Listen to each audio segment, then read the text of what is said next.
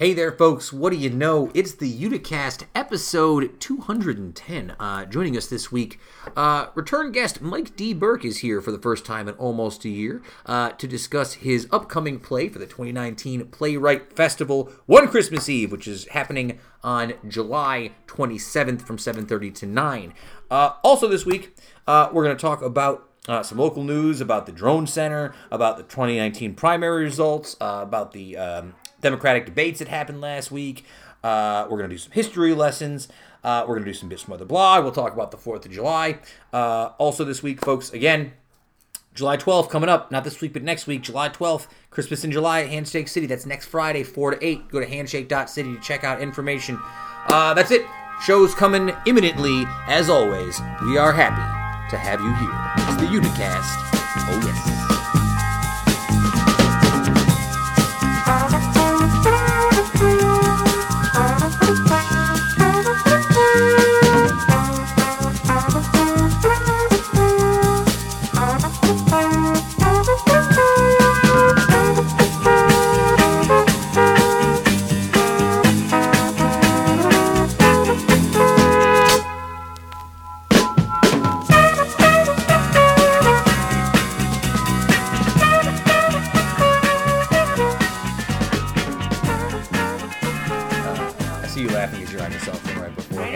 Trying to work on not being on it, but I'm on it. Heather, I watched your uh, I watched one of your um, your Instagram stories before you came in today. I don't know if it notified you that I watched it. I saw. You saw that? Watched it, yeah. I saw. It's I like to watch things. I love Well, that. So at least you're using your your social media for a good purpose. Yeah, you're giving people support. yeah. And talking about how I like lions and my myself. We'll get back to that in just a second. Welcome back, folks. It's the Uticast, episode 210. Uh, I am, of course, your host, Sam Familaro, joined this week by Heather Waz and Kevin Sullivan, as always, two of my favorite people in the whole world. Uh, also, this week, we were joined by Mike D. Burke, who's returning uh, for his second time uh, since he was on on August 13th, 2018, which is almost a full year ago, as I close the door to the studio as I say it. Uh, so we had a nice conversation with him. He's also involved in the 2019 Playwright Festival, which will be happening uh, July 26th, 27th, and 28th at the Players of Utica Theater on 1108 State Street. So we had a nice conversation about that. Uh, Heather, I have lots of stuff for you to start, but I'm going to actually start with Kevin this week. Usually I give Heather the, the boots right off the bat. All but right. yeah. Kevin, I was in D.C. for a couple days this week. Yes, sir. Did you enjoy having the house to yourself for three days in a row? Oh, I wasn't home at all. Really? I wasn't no. home almost at all. No, yeah. See, I always kind of appreciate those couple days of like having the house to myself. I would have loved it. It would have been great. I just wasn't home. Yeah, Yeah, busy. A lot of stuff going on. that's a shame. Uh, DC was a lot of fun while I was down believe there. it. Except, for, I don't know if I told I told you this story. I'll tell Heather. We were It's on driving. a podcast. I'll tell everybody. Yeah, yeah. Everybody can listen, not just Heather. Oh man. So uh, we took a tour bus company that took us to DC for three days. Uh, let's call them. Um, Tour bus company. let's call them Wade Tours. Oh okay. Uh, because I don't think we're ever going to use them um, Don't so blame you. yeah, so well, uh, we they took us down to DC in the bus, and for the most part, fine. We got there a little later than we planned, but that kind of always happens. Traffic is a mess. So three days later, we're on the way home from DC, past all the cool stuff. We're driving home. Our ETA is 8:30 at night, and weirdly, weirdly, we are on time. The First time in our entire lives of doing this. This is my fourth year going on this trip. We've never been on time. Hmm. We were on time until we pulled into a rest stop at three o'clock in the afternoon because the bus driver has to. They have to like by law you have to stop after a certain amount of time and give yourself a break and then get back on the mm-hmm. road. He stops the bus, and the bus never starts again. Battery dies on the side of the road, and we're not in a throughway station like an up like a New York State mm-hmm. throughway station. We're in Pennsylvania on one of those you pull into the side of the road Yeah. trucker stops that has like a bathroom and like four picnic tables. So now I got 38 kids. It's 3:30 in the afternoon. We're we're still in Pennsylvania. We're supposed to be in New York in Utica by 9 p.m. and it's 90 degrees out. And we have nothing to do but take these kids outside and let them sit out in the park while we wait three and a half hours for the guy to come jump the bus because that's what it took. We needed somebody to jump the bus. You may be asking, How come no one around you would help you jump the bus? Well, because there's liability reasons for why the guy in the FedEx truck won't help you jump your bus. So we had to wait. It was terrible. Uh, I don't know if you ever had a situation where you've been on a bus or a train that's broke down, but is there anything in the world that makes you angrier than this? I mean, Oh, I can. Certain, Yeah. cer- certainly sure, millions of things. I feel like they wouldn't make me that angry. dude. Oh. uh, He had 38 teens that he was in charge of. you no never, air conditioning in the bus. I, Sitting there. I don't think. I just don't feel like I would get that angry about I it. get frustrated when I don't have some semblance of control. Control, okay, That's number one. And number two, I get frustrated when I have no general idea when the problem is going to be solved. Okay. So if you say to me, we're waiting for the guy to come fix the bus, He'll be here. At, he'll be here whenever. I'm going to get frustrated because I'm like, whenever is not a real time. I have kids here that their parents are going to be calling us in like three hours. I need to have some answer. Mm-hmm. It's like when you text somebody and they don't want to text you back until they have the answer to the question you're looking for. Mm-hmm. It's like you can just tell me you don't have the answer because I I'll stop stressing out at least. At least I know you don't have it. Uh, but it was very crummy. Have you guys ever had this scenario happen to you? Bus train going somewhere where you got no. oh, it happens to me I don't the generally time. take buses or trains anywhere. Really? yeah. I do like taking take a train train. to the city. Yeah, I like go. taking a train. Train Amtrak though is also notoriously bad for being delayed by almost an hour and a half, two hours, almost every And I feel like Yeah. even then, like I would take a train from like Tarrytown or White Plains to the city. You're not gonna catch me on no train from Utica to New York City. Or a bus. The, the Either. the train actually from Utica to New York City is not too bad. At least on a train, you can get up. You're not having to like cramp spaces. It's pretty comfortable most of the time. This bus was not great. I, I did not. I did not care for it. So maybe next time we go with a different tour bus company. Um, either way, we'll move on from that. Heather, I have two questions for you to start this week. Okay. One, in your Instagram story this week, were you listening to the Transformers animated movie soundtrack on vinyl? Was. Why do you have that? Because I got a record player. And um, what's his Zach's parents? They were and out of all the other records. All records. the other records I was I gonna know. I bought my first record. I bought was Dire Straits, and then I bought, and then I bought Fleetwood Mac, Fleetwood Mac. and then Steve Winwood, and I was happy. Those are all cl- quality hits right So there. by and the then way. I went to Zach's parents. He said, "Oh, my mom's got records." I'm like, "Great," and uh, it so was great. negative. It was Jeez. great. But anyway, Zach has saw one, and he said Transformers. So I couldn't say no. I said he could bring the record home. It is a good soundtrack. There's some So decent stuff. it on was there. pretty good. Yeah. So anyway, Cass loved it. Uh, and the other one, you sent me a text message this week, and you were very distraught. And I'm going to share it with the the folks. Okay. This is the text I message. send him random text messages all the time. Uh, Never sent me any messages. this is her text message from last Tuesday. I hope you have fun on your trip. Thank you. I did. okay, great. Except for the delay. Great. I wanted to tell you that Kaz came into my room this morning and asked me who Iron Man and Spider Man were. I spent the morning showing him YouTube videos. I'm in trouble now. So you're now a superhero Oh, parent. you so I tried to keep him from as long as I could. But daycare, the kids have like Spider Man clothes and Iron Man. So he came, Mommy, who's Iron Man? And then Spider Man. And I'm like, I had to show him videos because I didn't mm-hmm. want to not be able to talk about it. Now he's super excited, and all he wants to do is talk about Iron Man and Spider Man.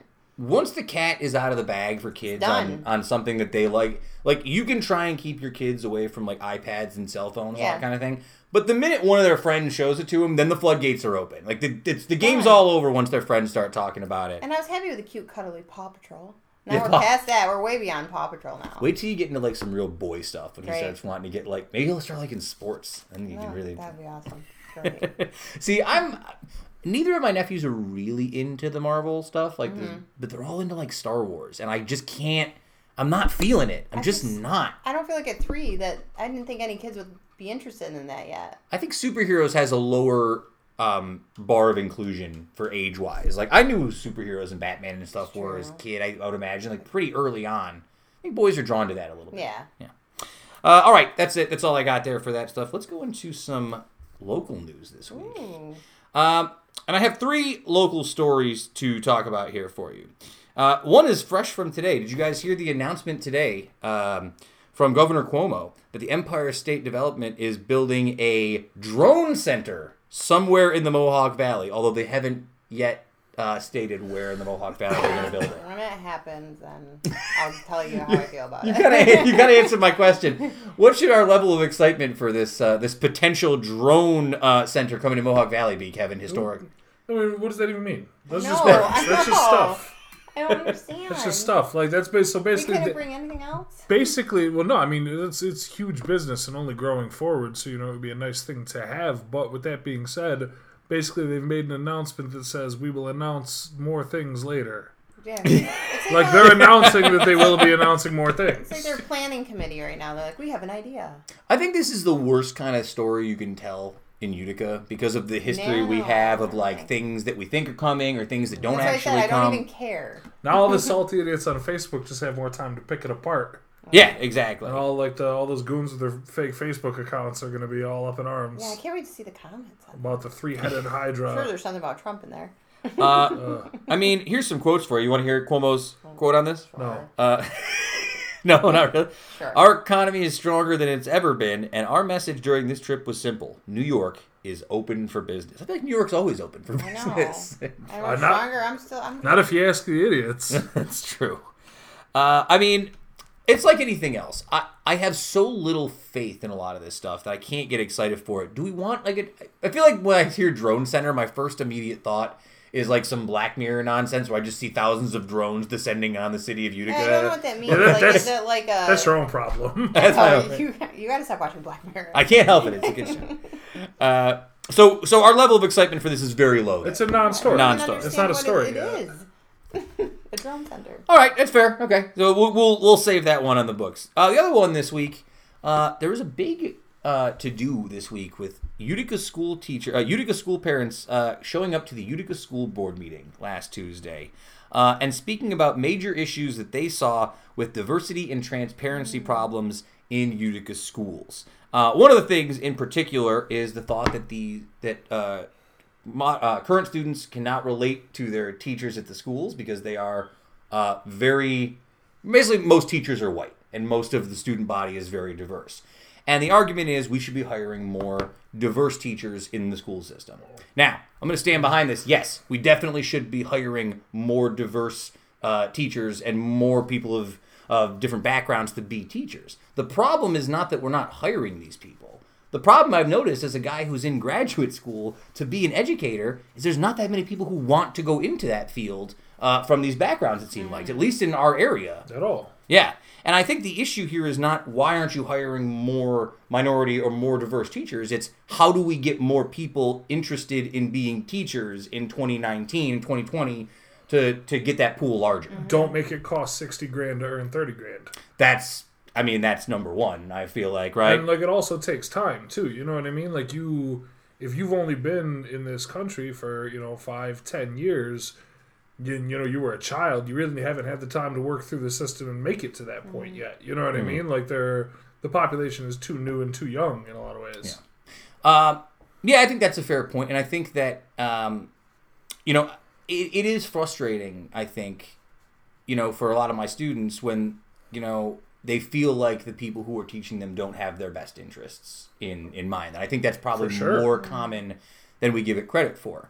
There's also, you know, there's also been a lot of questions over the years about how transparent the Utica School District has been about issues of diversity and hiring over the last 10 years, right? Like, Not very. not very, right? Because most schools they've never really been all that transparent in the first place, uh, and it is frustrating when it comes down to parents having to show up for school board meetings in big giant groups, which I gotta tell you is not common. If you ever go into a school board meeting, there's nobody there generally, and you know it, it's sort of rough that this is how it has to happen now. Like, the parents, It's good that people are. I mean, people are being more comfortable to come out and speak, and I. Yeah. That's a good thing right now. I hope so. And again, I hope that this discussion that's been happening between the uh, the parents of this uh, and the Utica School District actually goes somewhere toward this.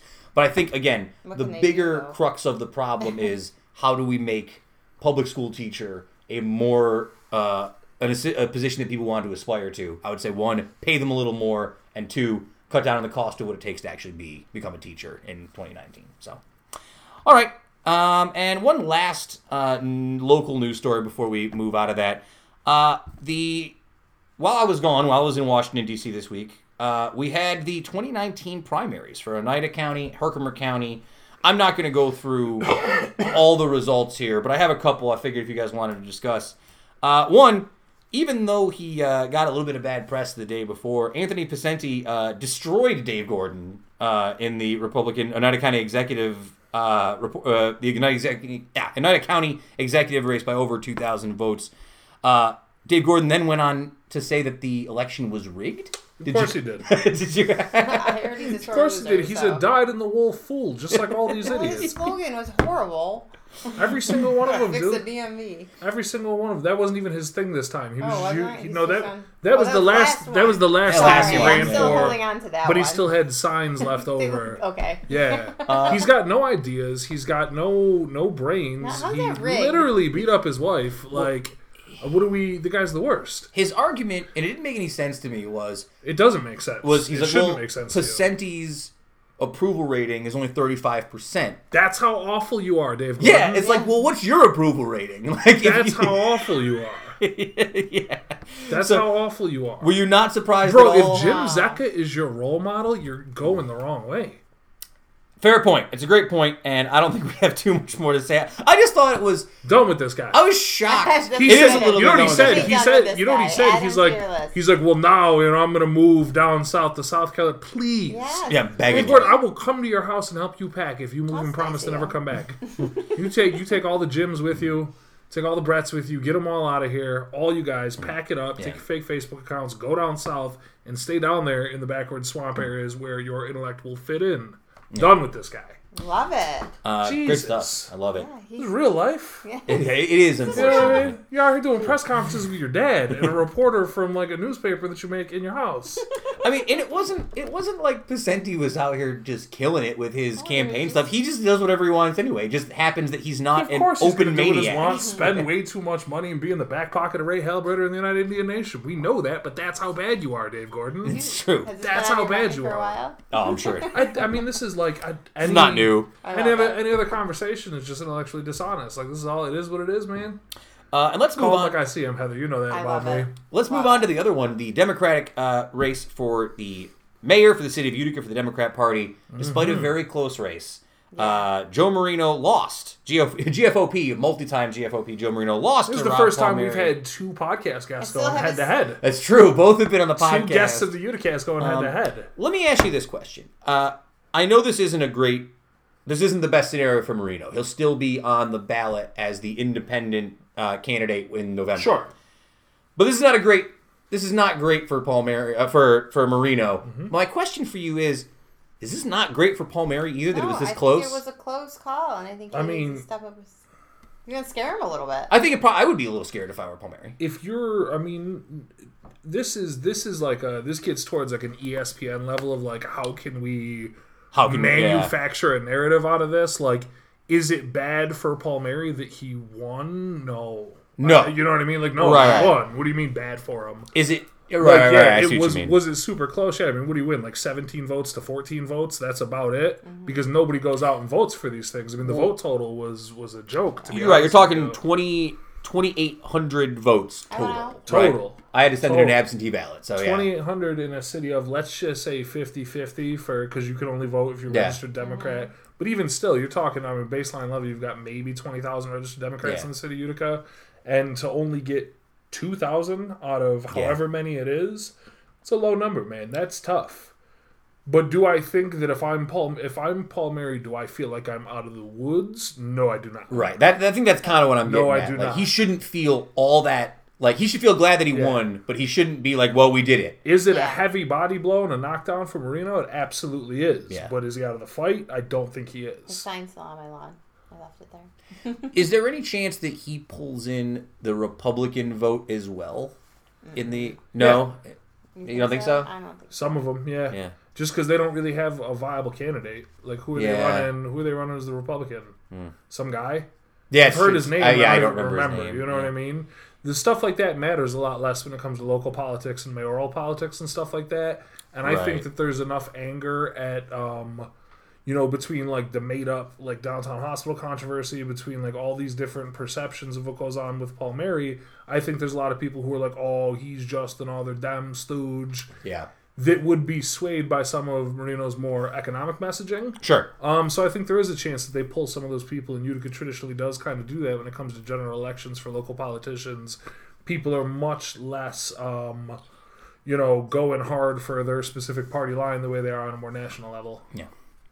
All right, very good. That was a good combo. Uh, speaking of the national level, uh, we had the first. Uh, we don't have to get too far into this because we've already gotten to the end of the segment, but uh, Wednesday and Thursday of last week were the first Democratic debates. The first ten uh, Democratic nominees for president or going for to run against Trump were on Wednesday. Uh, the second ten were on Thursday.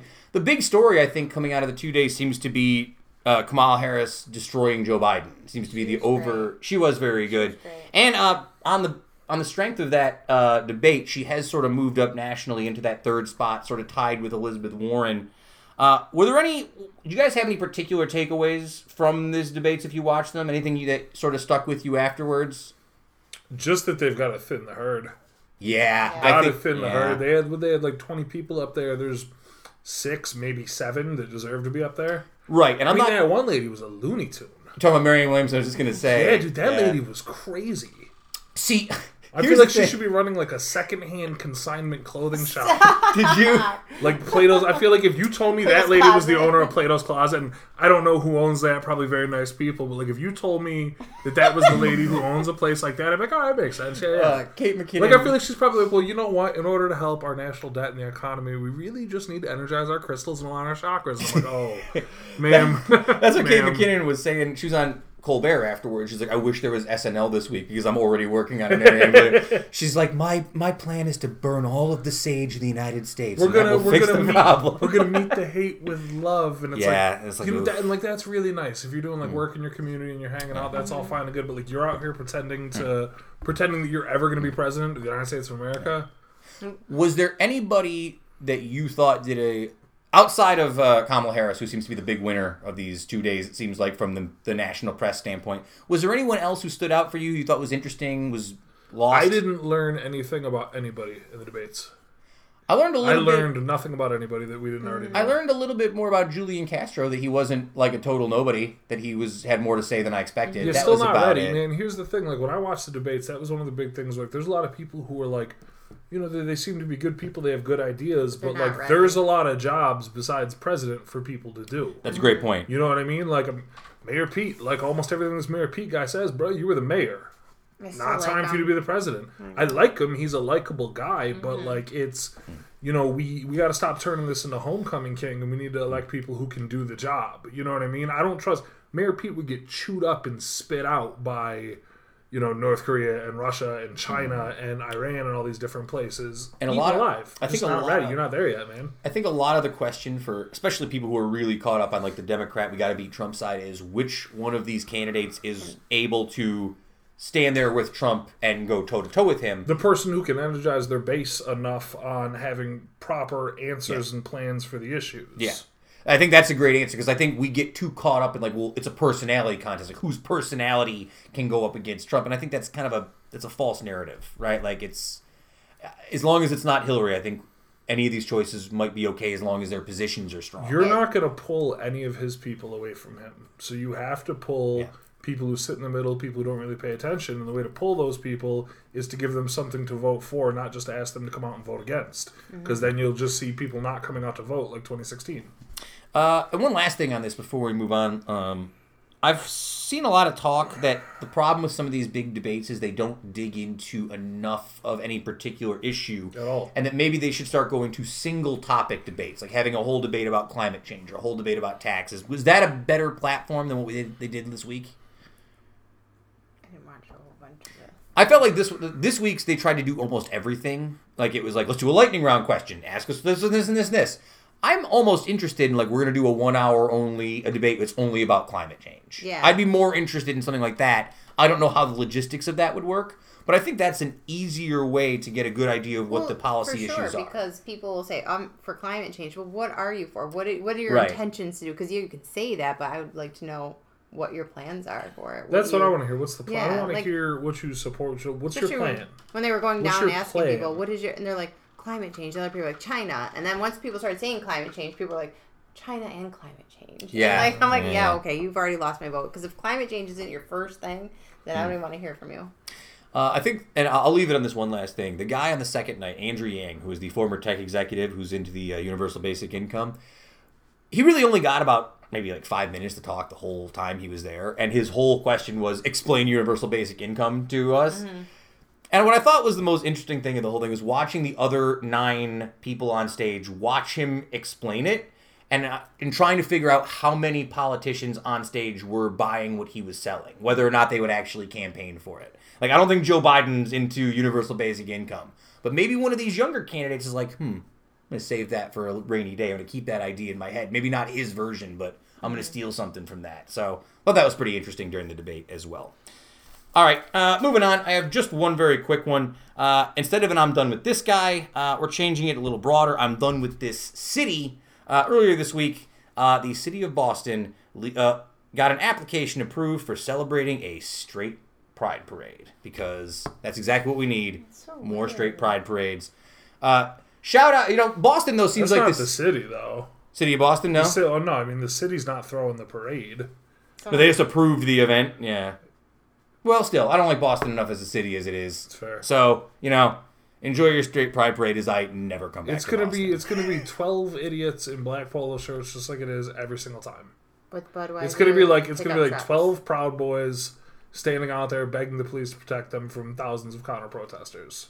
And what it what kills you though is it's this was reported last Wednesday.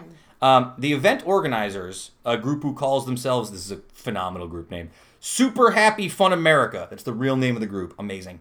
Uh, claim the parade isn't anti-LGBTQ. Of course. It is. Uh, but they named right wing troll Milo Yiannopoulos as the parade's grand marshal. Of course. So you because can't. these people never argue in good faith. Yeah, I can't have one or the other. Uh, all right, so I'm done with these guys. I'm done with that city. I'm blaming the city of Boston as a whole for that. How'd you like that two game beatdown in London from the Yankees? Uh, and let's move on to this week's uh, interview uh, with Mike Burke, whose second time he's been on the podcast. Uh, you may know him from the Breaking Bread podcast, but you may also know him from the upcoming 2019 Playwright Festival, which what we're talking about today.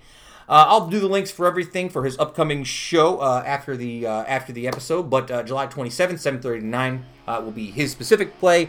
Uh, you get a deal if you check out all three of the plays, including one from GFOP Nick Priori. So go to players uh, playersutica.com and check out their info. And here is our interview with Mike Burke. We'll be back in just a moment.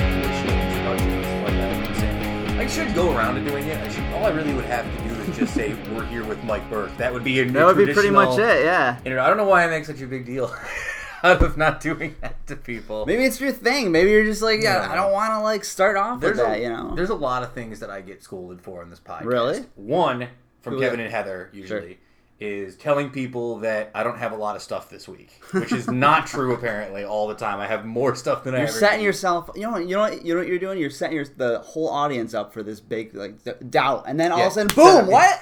well, you know it's funny too because sometimes that happens, and then what will end up happening is I'll be rushing through Yeah. the end of the segment. Like, we're not talking about this. We're not talking about this. We're not talking about this, and then I'll briefly talk about them anyway. uh, Mike, it's nice to have you back Yeah, in the studio. good to be How's back. things? Definitely, things are good. Um, yeah, things are going really well. I actually just got back from a road trip. I was in. Uh, Yeah, I was going to ask you, coming back from Virginia. Yes. What are you doing down there? Uh, I actually went to pick up a cat. To pick up a cat. Yeah, yeah. Um, my my wife's cousin, like she fosters cats and stuff like that. And she had like Sure. she had like 19 cats, and Damn. 10, nine of them were just her own. And uh, so we went down there, and I met her, which is a halfway point in Virginia, because she's from Alabama. Oh, sure. So we met up there. Originally, um, my wife and her brother Mike, you know. Uh, Yeah, yeah. Oh, yeah. So he, they were supposed to go, but things got changed around, and I had to go. So I was like, okay, yeah, I can do this, you know.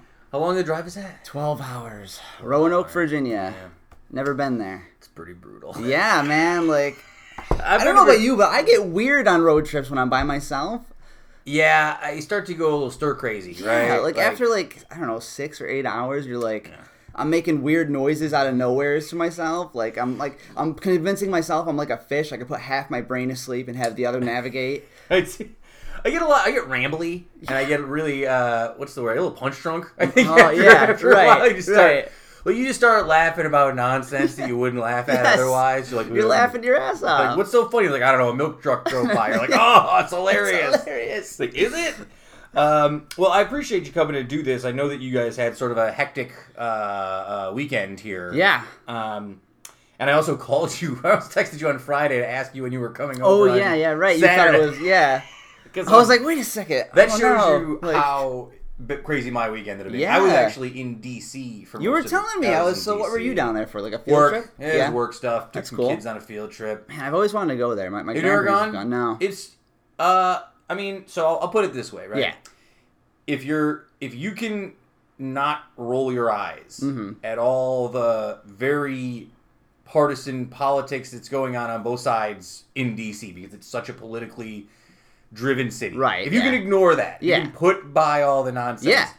It's great. Yeah. The monuments are great. Most of the museums are free and they're really cool. Like I, we just did the um, the African American History Museum was Oh, awesome, man. and we just did. Um, I mean, I, we go to the Smithsonian Art uh, Museum every year anyway. Nice. And I, I that's my my jam. Yeah, I love- wanna go there, that. Oh, it's so cool, man.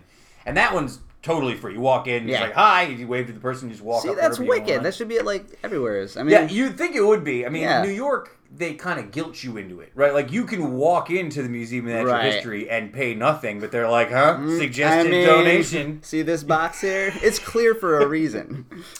Uh, this is episode 210. Damn. Uh, normally, I know in the past, I have given people trophies when they come on for the second time. Uh, Like a like a level. Yeah, the two timers club up. is what I called it uh, for many years. We've kind of gotten away from it because we Uh-huh. have so many, So many so many two timers over the yeah. time comes over, and um, so I didn't get you a trophy. I'm sorry about that. Ah, But uh, if it makes you feel any better, the last like seven people who came on for two timers club did not get trophies. I'm sorry to all of you. Well, you know what? I'm We- broke. We, we me must not have deserved it. I don't know.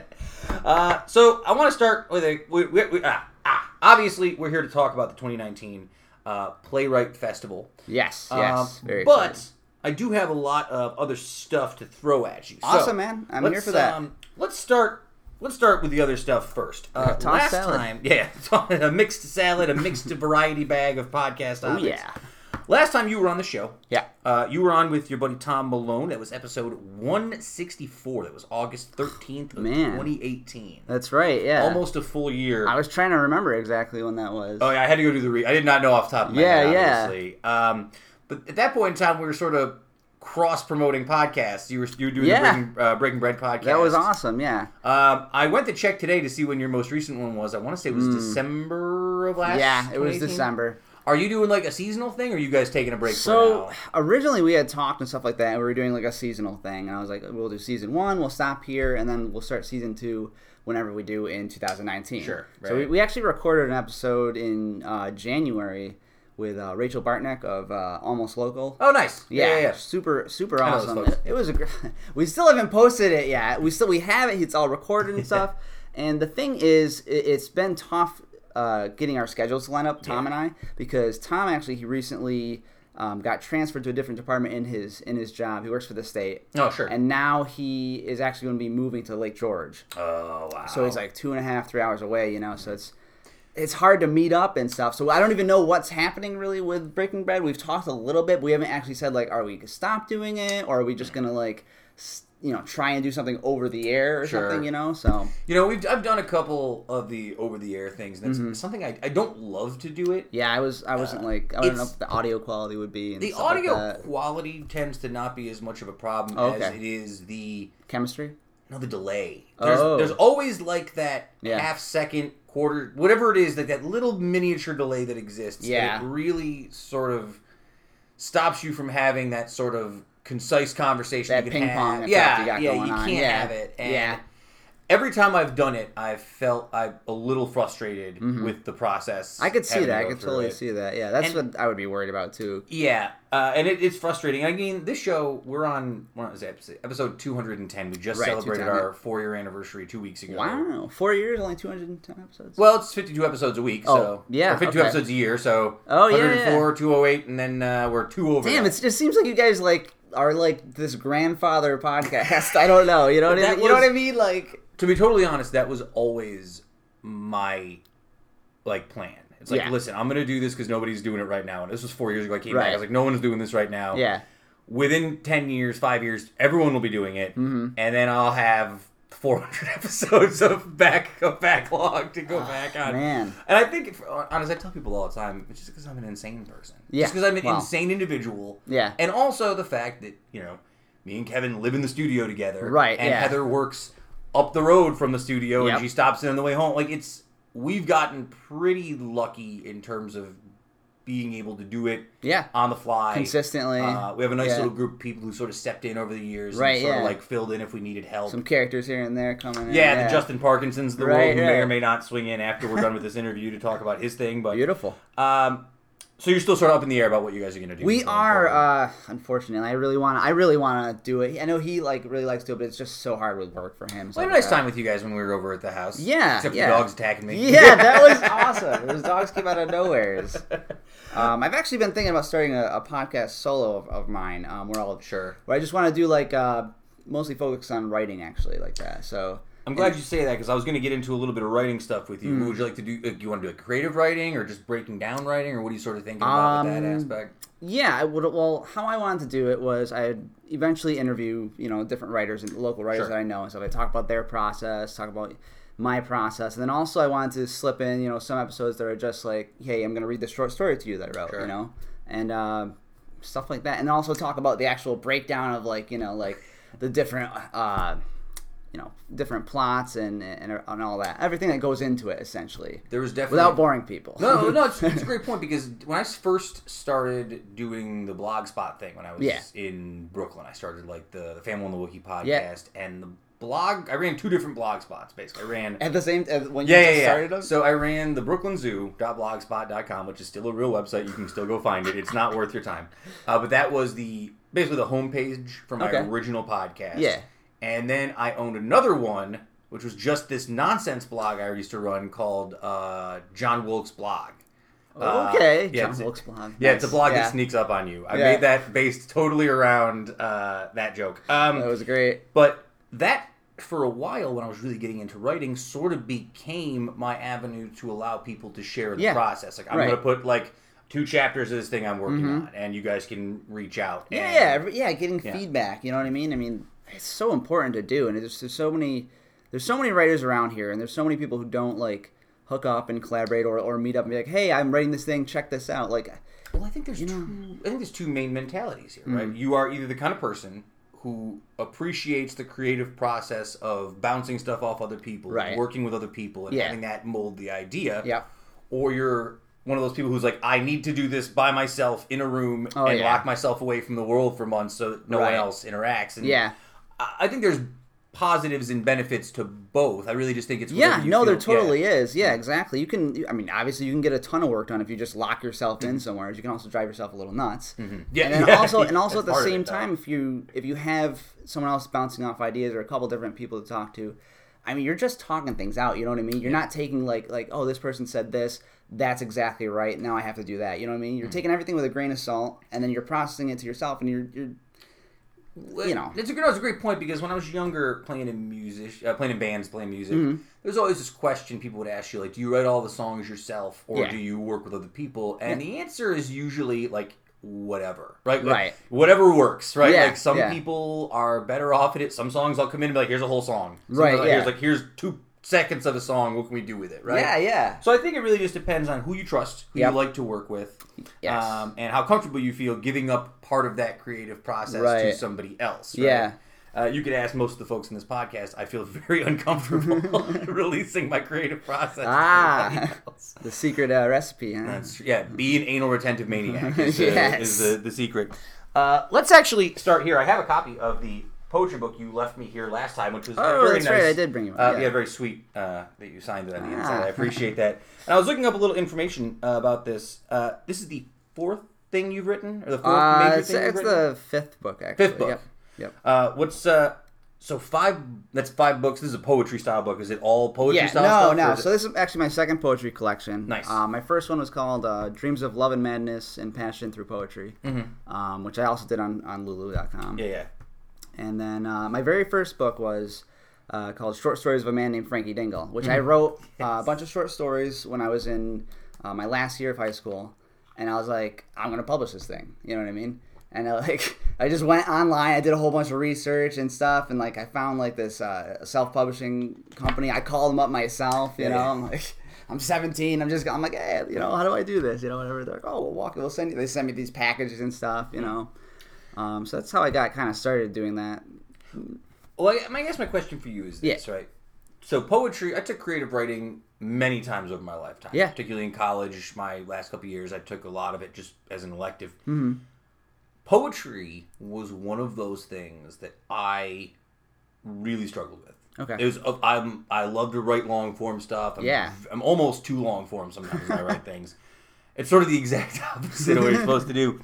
Did you ever? Did you have any sort of struggles with the poetry thing, or did you find that easier than doing the long form thing? What What is it that Um, drew you to sort of doing the poetry initially? So, what got me into poetry was uh, actually my, my eighth grade teacher. You know, it was an assignment at school. It's like write write a poem. You, know, Yeah. you got to write like two poems. and They got to be based off of uh, an emotion or or a story or something like that. And uh, so, how I really got into it was I I could write stories. I had always been writing stories since I was like seven. So then I was like, okay, I just got to kind of condense it into this form. You know, I got to change the format of it.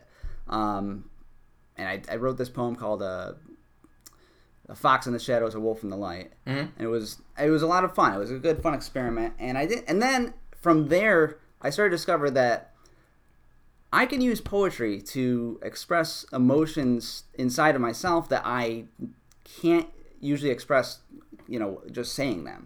Sure. You know what I mean? It, it, you know, as a writer, it is easier for me to just express myself on the paper, um, and, and especially through poetry, I can like get like I find myself I get really really deep down a rabbit hole that can get pretty dark um, at times, or, or it had anyways. And then also if I'm feeling obviously, um, you know, more love in my life, and stuff like that I, I can open up to that as well. Let me ask you this question. Uh, I think you're a little younger than me, if I remember correctly, but I'll be thirty. Yeah, you're a couple years younger Yeah. than me. Do you feel as you get closer to your 30s, you have a harder time with the darker stuff? Yeah, actually, actually, yeah. It's like I feel like I have. a Yeah, like I feel like I lose Yeah. less. Uh, you're losing like the angst or whatever. I don't know. Like, I go I go back and listen to some of the songs I wrote Yeah. back in the day. I'm like, oh my god, what was wrong? Was I so sad? Yes. yes. But oh it's important. god. It's important though. I think too in another way to sort of capture those raw. Right, capture that that year in your life, those moments in your life. Like if I wrote a poem now, it wouldn't be about anything. It'd be like paying my bills while making macaroni. Yep. What a what a day. I was thinking about that recently. I was like, man, I don't think I could ever write another poetry book. Like, I don't know. I don't even know if I could do that. What sort of uh, and is the playwright then is doing the plays and like screenplays? Is that sort of the natural progression from where your creative process has gone to start doing these sort of plays that incorporate other people into it? Um, you know, yes, the the collaborative format uh, is is huge with me. I really just started writing plays because you know I, I got into it doing doing some acting stuff with with uh, players and stuff, and then I was. Yeah, like. yeah. I was like, how do you do this? You know, how do you write this play? And then I was like, I looked up the. With me, it always starts with a format. So it's like Template, yeah. It's like, what is the template? How, how do people actually write these things? How does it has Mm-hmm. to have to look? And then I'm like, oh, okay. Then I just have to make a story, but format it to this. Mm-hmm. So for me, it's writing's pretty much all the same, but it's just different formats. You know what I mean? Yeah, yeah. My biggest struggle, I feel like, too, though, is I'm always concerned, especially with my writing, Yeah. that every character sounds like me. Oh, see that that can be a major concern. Yeah, yeah. So you have to you have to get really used to what you sound like because definitely Yes. every time I used to write a story, like you know from. 16 to to like 23 or something like that. They all sounded like Yeah. me, you know, because it's like every, especially every main character, I'm basing it off of myself, what I look like, my hair, you know, things like Sure, that. Like, exactly. I'm like, yes, this guy is me. He's doing some awesome stuff. Like, Hmm. but his name's not Mike, you know, it's somebody else. exactly. So then, like, yeah, I don't know. After a while, you gotta, you start to hear yourself. You're like, mm, wait, hold on, pull back. I'm trying to think of some of the fake names I've come up with for characters who are myself. Uh, Yes. I think there was definitely one.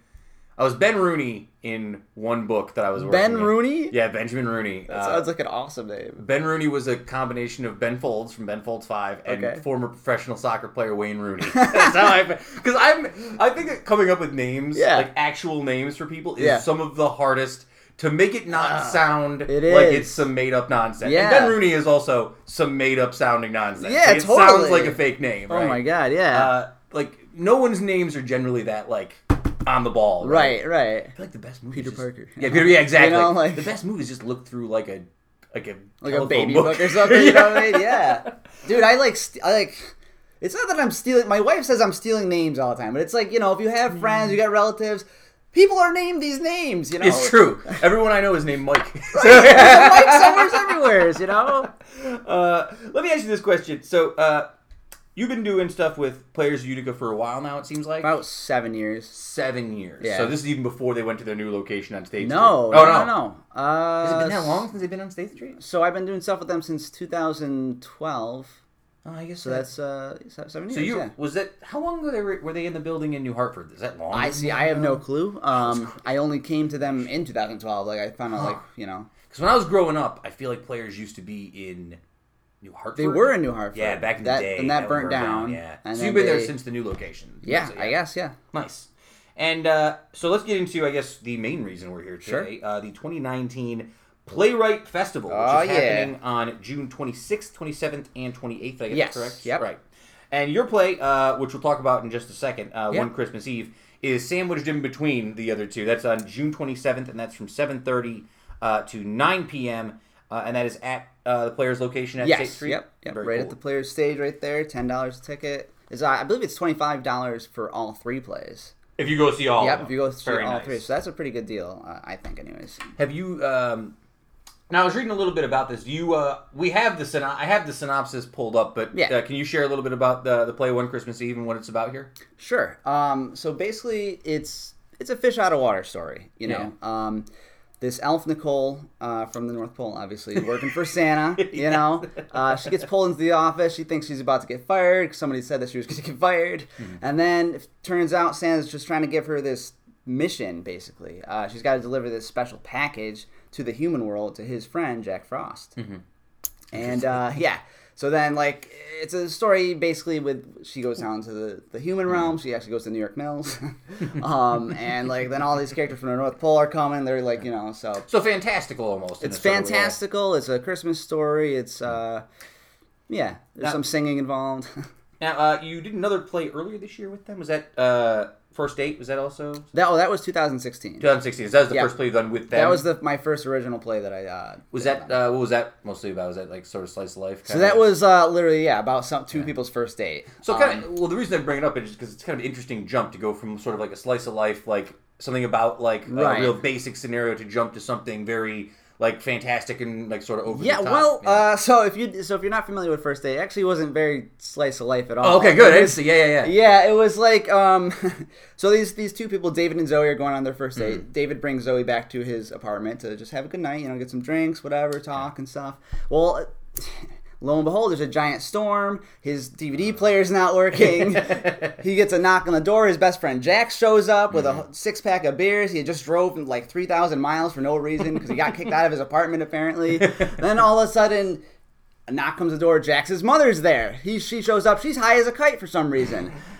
Then oh my god. Then Zoe's no no. Then Jack no.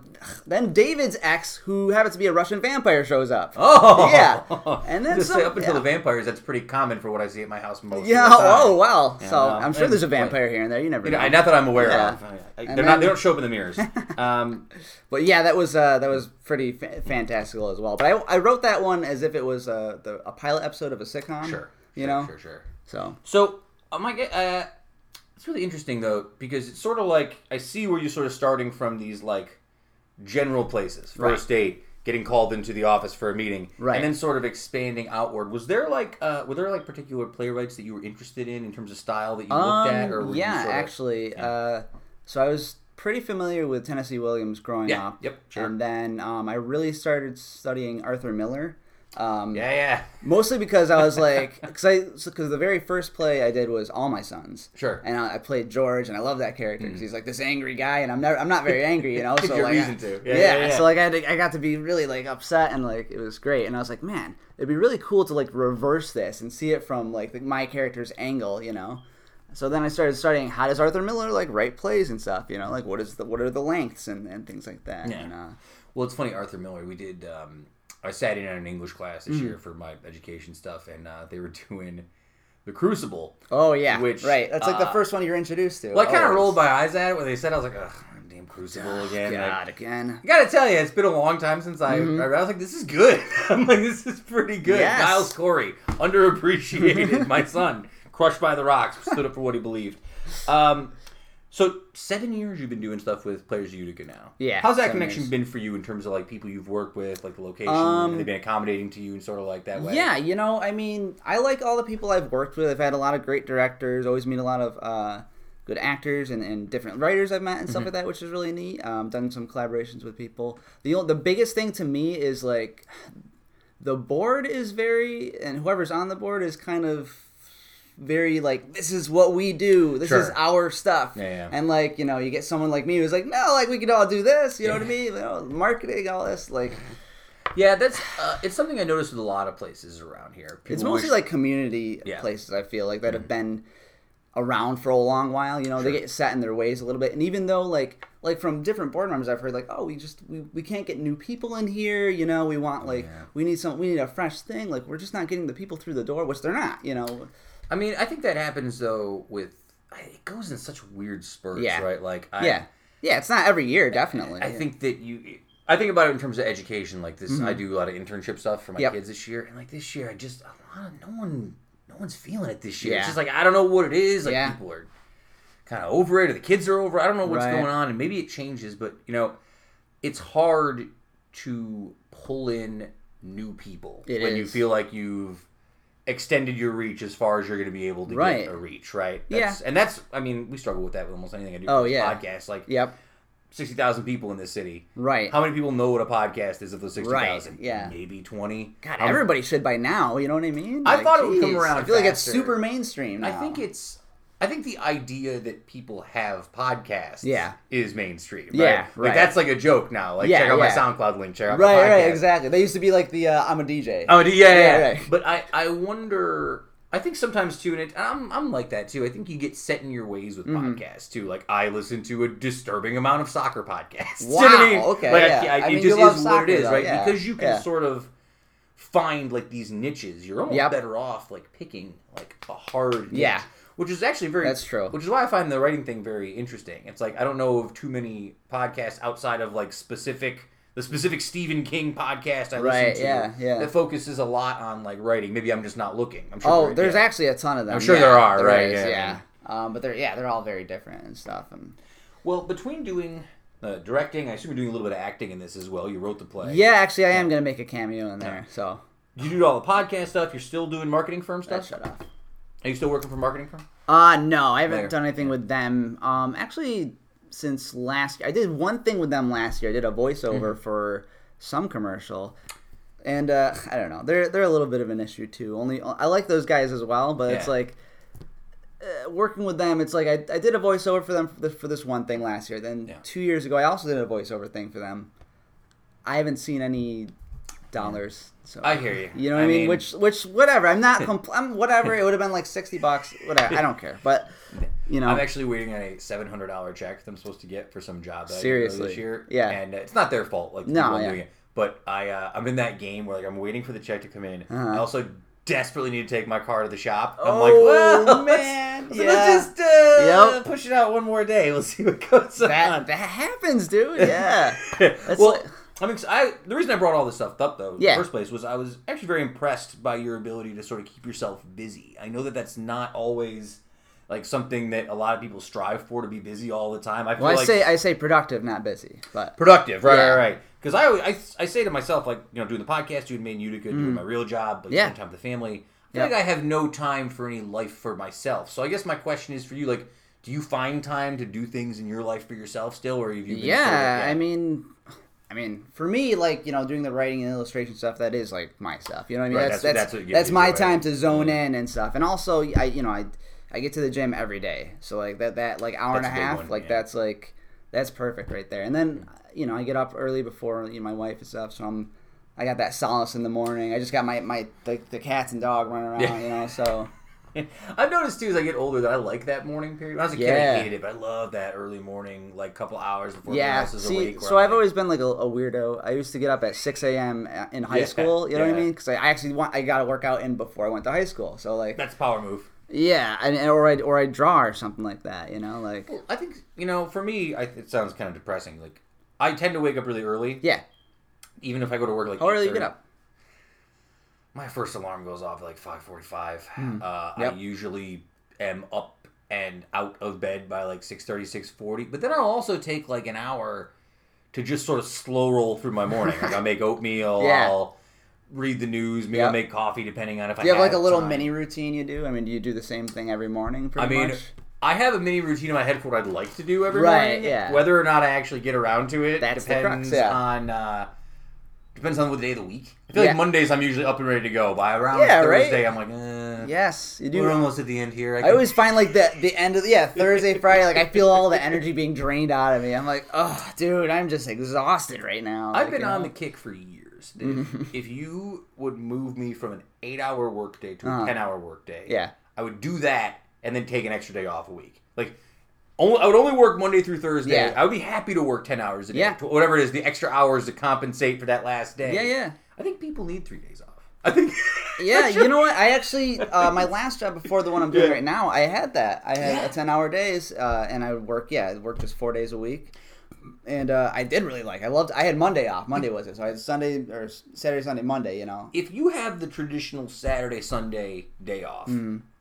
You can almost count on that Saturday being wasted. Oh, yeah. Because you're like, Yeah. I just got so much stuff I got to catch up on. And then by the time you get to that Sunday, you're Yeah. like, well, I got to get ready for next week. I like Yeah. you need that middle day Man, where I like, know. I can waste this day Yes. and I'll still be all right. Yeah. Uh, I'm trying to get over that point where you're like, where you just happen to have drink too much the night before, and then Oh, the, the you know Saturdays just wait because you're like, oh god, you I, know. uh, I'm not a huge drinker, and I, it's Yeah. very rare. But uh, a couple weeks ago, I Mm. went out with someone where I wasn't driving. Yeah. very rare. So Yeah. like, why don't I drive? And I was like, hey, all right. all right. Me I can't, I can't handle it anymore. I had a couple No, drinks. Next morning, I woke No. up. I thought my body was like rebelling against me. I'm like, Yeah. what did it do? I Oh, think I'm so getting mad. to that point. I'm just like, I don't want to deal with this. What am I doing to myself? Like, you know what I mean? I, I already drink less now just because of like Yeah. the nutrition part of like working out. I'm like, Well, I, I can't like you know. That's what a lot of people I notice like who work out and work all the time. Like I don't know why. Like I don't know where to cut weight. I'm like, you going drinking? Because those booze and Yeah, that booze that's it right there. You're feeling bloated. Ah, yeah. Guess what? I'm hoping that the fact that I've been off of soda for like three, four Oh, days yeah. now, and I'm leading on to that a little farther, will give me another five minus five here because Hey. I'm, I'm hurting. I need to get back to the gym. I feel like I've lost. The thing is with guys, they lose water weight so fast. You know what Yeah. I mean? That's like the number one reason why women like have trouble. I, I'm not like an expert, obviously, but like, Sure, why right. women use like or don't lose and stuff like that because it's the, all the water weight for some reason. They have a harder time getting rid of it. I don't know you, why. Uh, you do any diet type stuff too? Um, like keto diet or anything? No, good God. First, first of all, keto is a lot of dairy, right? Keto is oh, I It's forget. like high Someone fat- just explained this to me, and they told me that But I think they eat a lot of cheese or something. They said it works, but you can never go back. Like the it's, it's sort Mm. Yeah. of like the Atkins diet. Yeah, me, I'm gonna look it Which up. it on- is. It is like the Atkins diet, isn't It it? is it just like something repackaged as that? I'm gonna look it up right now. If it is- keto diet, the I'm gonna use is- my yeah, blue yeah. screen tech here. Do it. I like how you got Uh, the dual screens here. This is not This common, fantastic. actually. Oh, just for me, special. Thanks I, a lot, I forget man. Why, I appreciate it. I forget why I did this today. Uh, You just wanted to look super techie. So a uh, keto diet is very low carb, high fat that shares Low many carb. similarities with Atkins. Ah, so it's a low okay. carb thing. Yeah. So again, you can do this. Just never eat carbs again for the rest. Yeah. I think the idea is that you replace what your body burns from carbs with other With like fat, right? Yeah, yeah. But the minute you start adding carbs back into Yep. it, you blow your whole system over again. Two you- of uh, my best friends are doing this keto diet. They've been doing it for a while. They, they got off it for like a weekend though, I think, at, at a wedding or something, and Yep. then now they're they're trying to get back into. it. I don't know if they have gotten back into it, but my whole goal, they loved it for some reason. My whole goal in life, Yeah. is to be in decent enough shape where I don't have to care what I eat. Yeah, Right, like, yeah. I I, just- think that's the goal for everyone, I just want to work out Just enough want- you know what? where I like maintain Yeah. Average dad bod, and then I can still eat ribs like once a month, right? Yeah, yeah. A burrito, a bear claw, you know, like Uh, man. Before I get to lightning round questions, just one more time to quick promote everything. And again, we'll post the links for uh, Facebook and all that kind of stuff. Beautiful. Uh, but the play is one Christmas Eve, and that is going to be on July 27th, 2019. That is 7.30 at the Players of Utica Theater at 1108 State Street. Uh, before I move on from that, I just want to ask you if you about the other two plays. Yep. Uh, on 26th, That's my. I think it's my friend Nick Priori who used to live in Yeah, Brooklyn, Nick who is Priori. back. Oh, I'm not sure. I don't know if he lived in Brooklyn. There's a couple no different Pri- Nick Prioris, and I'm not sure if it's the same one or not. That I. Jeez, I don't this guy know, work yeah. for WWE briefly? Was he a, was he a writer? for Oh, I think so, WWE? yeah. Yeah, I know Yeah. Nick. Yeah, yeah. If that's my buddy Nick Priori, then I'm sure the play is very good. He's oh, doing he's a great guy, yeah. man. He's a great writer. Are you Yeah, kidding me? one and a half steps or nothing to say is his play in the 26th. And heavy, heavy, yeah, heavy, yeah. super heavy. He's a heavy guy, though. You know what I mean? Like, Always like content wise, Yeah. like he's just like uh, he brings the drama. Like, Yeah, yeah. like I couldn't. I don't think I could get that. Like, you know. You gotta, you gotta, you gotta gone through a lot of stuff. You gotta see a lot of stuff to, to be able to pull that Mm-hmm. Yeah. in. I, you know, again, I've sometimes gone back at stuff I've written. I'm like, eh, this Yeah. is harsh. Right, right. But sometimes you gotta know that the harshness is what gives it that. What sells it, yeah. And then the play is on the 28th. That's Michael Clark's Teach Her, which is a very clever Teach Her, Teach Her. Mm-hmm. Yeah, yeah. I thought it was. Have you seen the poster for this? Not yet. I haven't No? seen it yet. Uh-uh. Have you um have you had a chance to see either of these already? Um, no. Th- these are going to be the first time they're going to First time. So you haven't Yep. seen any like sort of Nope. rehearsals or anything along those lines? No, lines. I've heard a, a rehearsal slightly when my play was being rehearsed, but like because yeah. they're like rehearsing in a different area of the theater. sure. Um, but I haven't. I didn't. I didn't really catch enough. So, but You've really uh you really extended out the McNamara family to help you out oh, this play. I did. Thank God there's so many of them. I know. I was like, listen, guys. You know, you want to come audition? Let's let's do this. What are we doing here? And again, I'll put the Facebook links for all this. It's, uh, again, that's uh, 26th, 27th, 28th at Players Theater in Utica, and I'll link everything after we get Three done. original plays, three local playwrights. I mean, And you said it's ten dollars for each play, or Yep, twenty five, or 25 for all three. That's Yeah. a good deal, man. Yeah. it's a great deal. I love it. Uh, go out and support local theater, folks. It's very important. local Uh, arts. Before I let you run out the door, I do have some lightning round questions for you. If you're ready to do a few lightning round questions. Yes. Uh, Mike, where can people follow you on social media if they're interested in following you? Uh, you can follow me on my Facebook page at Mike David Burke, on Instagram at Mike D Burke, uh, Twitter Mike D, at Mike D Burke one. Oh And, yeah, the uh, one at the end. Yeah, yeah. I don't know. Yeah. Apparently, so apparently there's a zero or a, or you know. I've said I don't know. I've said it for years. I won't get rid of the SF Doom name, Yeah. even though I don't care one way or the other about it anymore. Yeah. because there's so many SF Doom one, FS Doom, uh, Oh SF Doom underscore, God. SF Doom's three. SF, I'm like, nah, I gotta keep it now. You only- gotta, yeah. You've trademarked it. It's just years of being on Twitter before it was cool. Like I was there, like You were there when it first started. I'm like 11 years on Twitter, which is sounds insane. Yeah. But I, it was just like the right wheelhouse. I think Yeah. I, I had friends who were in on it. Were like, Yep. dude, get on here now. Yeah. And Smart friends then. I it was mean, you early. know? I mean, that was the right age. Too. Yeah. I'm thinking I'm 20. I was 22, probably Okay. 21, 22 in that first. That's right in the wheelhouse for like early Twitter. Yeah. Before it was ruined by. I mean, All the Twitter yeah. used to just be like cat photos and movie quotes and nonsense. And So like, it was Snapchat. it was Snapchat, exactly. except less nudity. Less Uh, nudity. Yeah, less nudity. Uh, all right, lightning round questions. Uh, Mike D. Burke, uh, what is, if you can talk about it, the worst job you ever had? The worst job I ever had um, uh, is actually my fault that it was the worst job I ever had. It was like it was my uh, second job. I was a pizza delivery guy. Mm-hmm. I actually worked for Fratello's in uh, in Frankfort. Yeah, yeah. I love those guys. You know, they my parents order from them religiously, literally every day, probably. Yeah. Um, but it was it was my first job. I was a delivery guy. You know, I do not know where I'm going at all ever. I have no sense of direction. sense of I have never had it. Especially when I was 16, I was in my Jeep. They're like, "Here, you got to go here." I'm like, "Okay." This is before like I knew like the G. I had like a flip phone. I didn't have any GPS or nothing, you mm-hmm. know. So they're like, "Oh, the address is here." They're, they're explaining things to me. I'm like, uh, "Yeah." I got mm-hmm. lost so many times. Ah, like so many people were angry with me. I ate their pizza. It's the reason I would never do like an Uber thing. Like I'm so reliant on like the GPS that like Mm. Yes. I, I'm I'm like my dad used to call me one way Corrigan when I was a kid, which is like a really old timey phrase. The fact that I only know one way to get anywhere and that's okay. it. Yeah. Even if it's the long out of the out yeah, of the way. yeah, dude, that GPS is no joke though. That's that happened to me on the Virginia trip. I literally lost service. I'm stuck on this highway. I want a half an hour, but by the time I got service, I was a half an hour out from where I should have been. The equivalent of it is like when we were kids, right?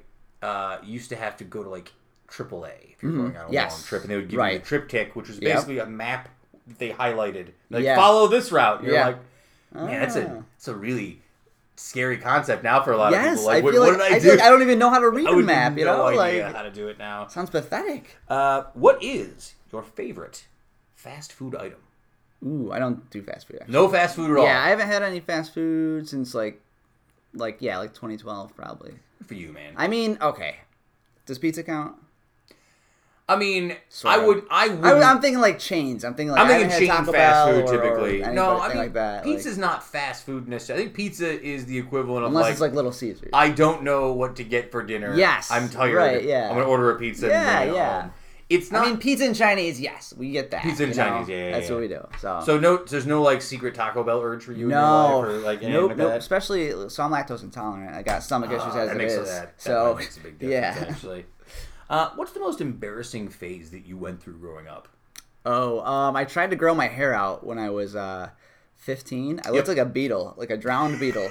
Yeah. It was awful. I had like the hair like this, you know, and I would fluff it up in the morning with a blow dryer yeah. and stuff, you know. Knowing what I can tell already, looking at your hair, your hair's probably not too dissimilar from mine, where it's very straight. Yeah, Yeah, yeah. So I grew that Beatles haircut out, and it did look like a page boy haircut for a while, like the hard chop. I was like, I don't know. Uh, those photos are tough for me to go back and Oh, look at. Oh my parents got them up on the wall. My dad's got a couple of those photos. I that was like heavy band days. Like I Yeah. had the long enough hair where I could Yeah, it yeah, like yeah. a man, man. Uh, what's a movie that you always? What is a movie? What is it? What is a movie? Let me tell you. What is a movie that you always stop and watch if you're flipping channels? Uh, Pineapple with- Express Pineapple Express. or Step Brothers. you should watch. Um, if you've never seen it, go watch on GQ's YouTube channel. Okay. They have Seth Rogen talking about all the movies he's been in. Oh, yeah. career, Yeah, And he I talks did- about Pineapple Express, and it's hilarious. Yes, I did see that interview. It's a crazy movie when you think about like the fact that because because they mixed all those genres. Yeah, Yeah, and it's funny too because I remember when I was writing my no- writing my novel, working on my novel. the American novel. yeah, the Amer- I remember describing it to people as like it's Pineapple Express, but it's not as funny. It's more serious. They're like, well, why would I want to watch? it? I was like, I guess that's a fair point. Why would I want to? Damn it! Don't question me. this is art. Um, if you could be in any band, past or present, Yeah. Which one would you be in? Uh, Bring Me the Horizon. I know very little about that band besides their name. Okay. And I saw somebody on uh, Reddit using it to try to impress a girl about hardcore music. She's like, Oh. oh, you ever heard Bring Me the Horizon? She's like, Jeez. she's like delete. Delete. Done. Uh, have you seen them live, or is that like? is I have seen them show or live. something, Yeah. or- yeah. Oh yeah, terrific live show, and just uh, I love the band. I mean, I love the Hmm. the lead like singer, like his his lyrics, he, just his writing is incredible. You know what Yeah. I mean? So You know, I think as I get older, too, the idea of like coming up with brilliant song lyrics Mm-hmm. really is something that's impressive to me. Yes. Like, I go back sometimes and not the two by horn. Yeah. Mm-hmm. There's like ten lyrics I've written over eighty songs in my life. How Yeah, many yeah. there are that I'm like, you know what, that was pretty clever. Yeah. I don't know if I could write that again now in hindsight, but like you know, like I think. It's like I don't know. I guess you grew up listening to certain things. Like I remember Right. listening to Radiohead a lot growing up, Yeah. and like it took me a long time to understand any word that came out of his mouth because it all yes, sounded. it all yeah. kinda sounded Only these past three years, I've really listened to Radiohead because, like, you know, the McNamara's, they love it. So That makes total You know. sense. I think Radiohead is so divisive. Yes. In terms of I saw an interview on uh, YouTube. They were talking about how it's like it's mathematics essentially, like or like when you, you hear Radiohead in a film, it completely changes the meaning. No, it's true. And if you look at all the guys in the band and what they do, otherwise, you know, Thom Yorke has been Mm. Yes. doing like you know music soundtracks for a while. Colin Greenwood did the ones for um, what is it? Uh, what's that famous movie with um, Dan Day Lewis? Why am I? Why am I? Uh, where's the Oil Baron? There will be blood. What? There will Oh, be yeah. blood. Yeah. Okay. He did the soundtrack for that movie, and it's just like this Oh. is barely a soundtrack. This is just horrifying atonal noises, Oh but it totally God. makes sense. Yeah, yeah. For what you're watching. Yeah. Uh, that's actually if I could go back and do it again, like as a musician. Yeah. That's what I think I'd get into now. Doing it Soundtrack, soundtracks. movie stuff. Like what? That me- stuff is so me a- amazing. yeah, give me a clip. Danny Elfman. I mean, come on. Danny Elfman. He's has a big everywhere. vibe, yeah, yeah. And uh, I got two last ones for you, real quick. Give me one book, album, movie, or show you are currently listening, uh, reading to, listening, or watching. Um, I'm currently reading the second volume of uh, Raymond Chandler's uh, novels, basically. Um, so those are like crime noir books. Yeah, yeah, I know the name a little bit. I don't know Yeah. the names of the books Uh, necessarily. like like the Big Sleep or Yep. like um. yeah, Raymond Chandler. I've heard that name. Yeah. uh, Marc Maron talks about that occasionally because he likes detective Oh novels yeah, and stuff yeah, like that, that. makes yeah. sense. Um, then what am I watching right now? You We just we were, we were in the middle of watching, or no, we just finished Shameless. oh, nice. Yeah, Yeah, yeah, yeah, that was really good. Um, actually, I just started watching uh, Silicon Valley when I Oh, was in. Virginia. they had free HBO. I was like, oh man. Did you watch Barry? Uh, I watched the first episode.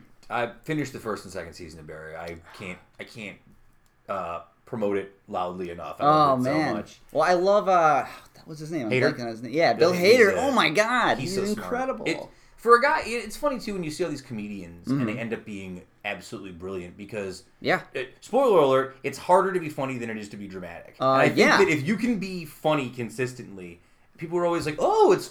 That, did you ever see Nebraska? Will Forte's such a good actor. I'm like, yeah, he's funny. You know how hard it is to be funny, like Right. on command. It's a little easier to have gravitas Yeah. when you're taking it seriously. or like when Will Ferrell actually does like a a, a serious role, Oh, like like he did everything. Fiction, everything yeah. must go. yeah, Like, yeah. oh, incredible. Yeah, I think there's a certain level. It's funny too because you don't see it go the other way. Right. Right. Like you, it's very rare you see like Liam Neeson show up and be hilarious, except Yes. that one episode of Yeah. extras. Right. Right, right, right. You wouldn't see like Daniel Day Lewis showing up to do a comedy. That would be incredible. But somehow, Maybe. yeah. But somehow, like you can put Adam Sandler in Punch Drunk Love and go, "Hey, you know what? This guy's not so bad." Yeah, yeah. I was gonna say Keanu Reeves, but I guess he do, he's done both. Boy, you know, what a year Keanu Reeves is having. Oh, the, the Keanu Renaissance is back. Oh He's my God, over the place. yeah. He's in that. he he's popped that, up in a Netflix movie. Yeah, that saw. always be my maybe. Yeah, movie. yeah, yeah.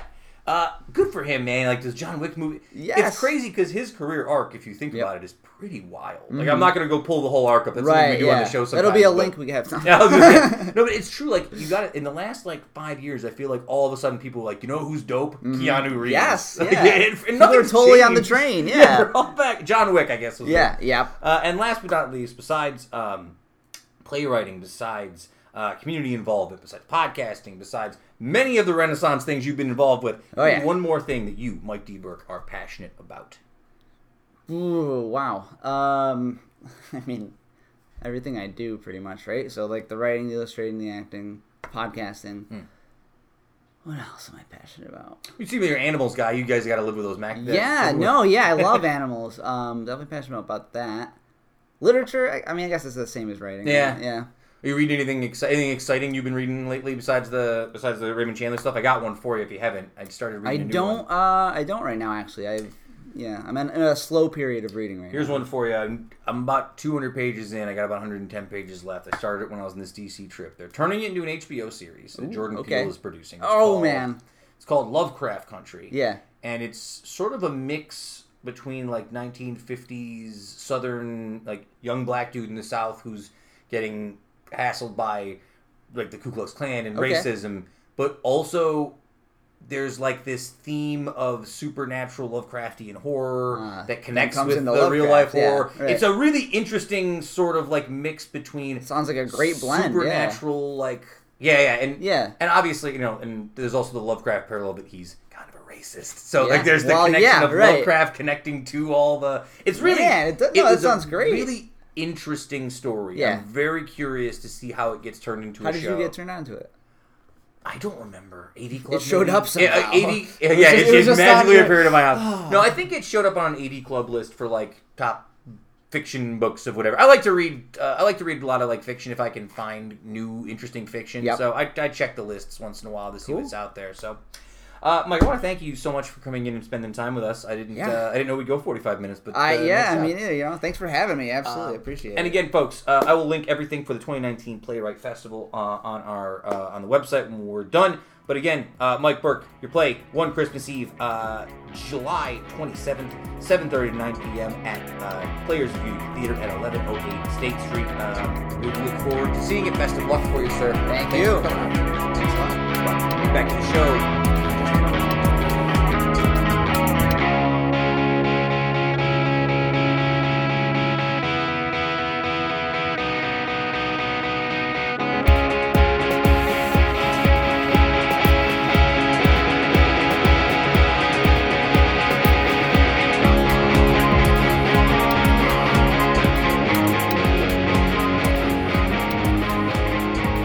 All right, and thank you once again to Mike Burke. Um, I'll post the links for all the um, for all the different plays of the 2019 Playwright Festival on the website. I tried to write a play once when I was younger in my creative days. Oh, Yeah. Yeah, it was a. I, I shit you not. It was a musical version of Nightmare on Elm Street that I tried to pitch Oh, to great. my middle school drama club to do, and they told me absolutely not. Uh, I've also pitched a musical version of Jaws, which I think would be really good. I think that Nightmare on Elm Street's better. Nightmare on Elm Street, I you would can go do. watch that. You do that? I would go watch Well, because you that. got actual characters. Yeah. Jaws, you is got like a- three guys in a robot What are you gonna do for your mechanical shark? on Maybe stage? four if you count So- the mayor. So in I kept thinking about like remember the, the movie Little Shop of Horrors? Yeah. That was a Broadway Yeah. play. And what they did is they had like the animatron not the animatron, like the the giant puppet plant, right?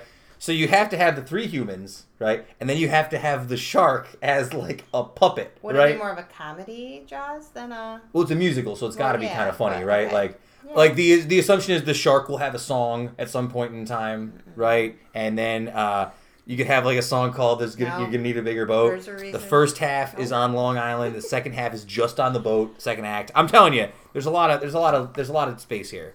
Come on, they make a No, they make just musicals out of crap. Go back to Nightmare on Elm Street. I feel like that's that could really happen. That one is interesting to me too, though. That Like could you really could do a lot happen. more. That one's unreal. That's yeah. awesome. I would watch that. Like I would. That's go. high level. But this Jaws, you're not selling it. The Jaws, yeah, the Jaws one was a weird mm-hmm. passion Sorry. project. Just- It is. It's true. Nightmare on Elm Street. I was trying to think of how you could do funny because you could do the interesting visuals with that. 'cause Nightmare on Elm the Street's dream funny world. anyway. Yeah. It's kind of yeah, it is kind of You funny. It doesn't take itself make it- very You seriously. should still stick with that idea. There's a lot of like I'm trying to think of other movies that are like legal. There's like a Legally Blonde musical. There's like there's a lot of movies. Like there's These an Elf movies all musical. have characters and don't rely on a singing shark.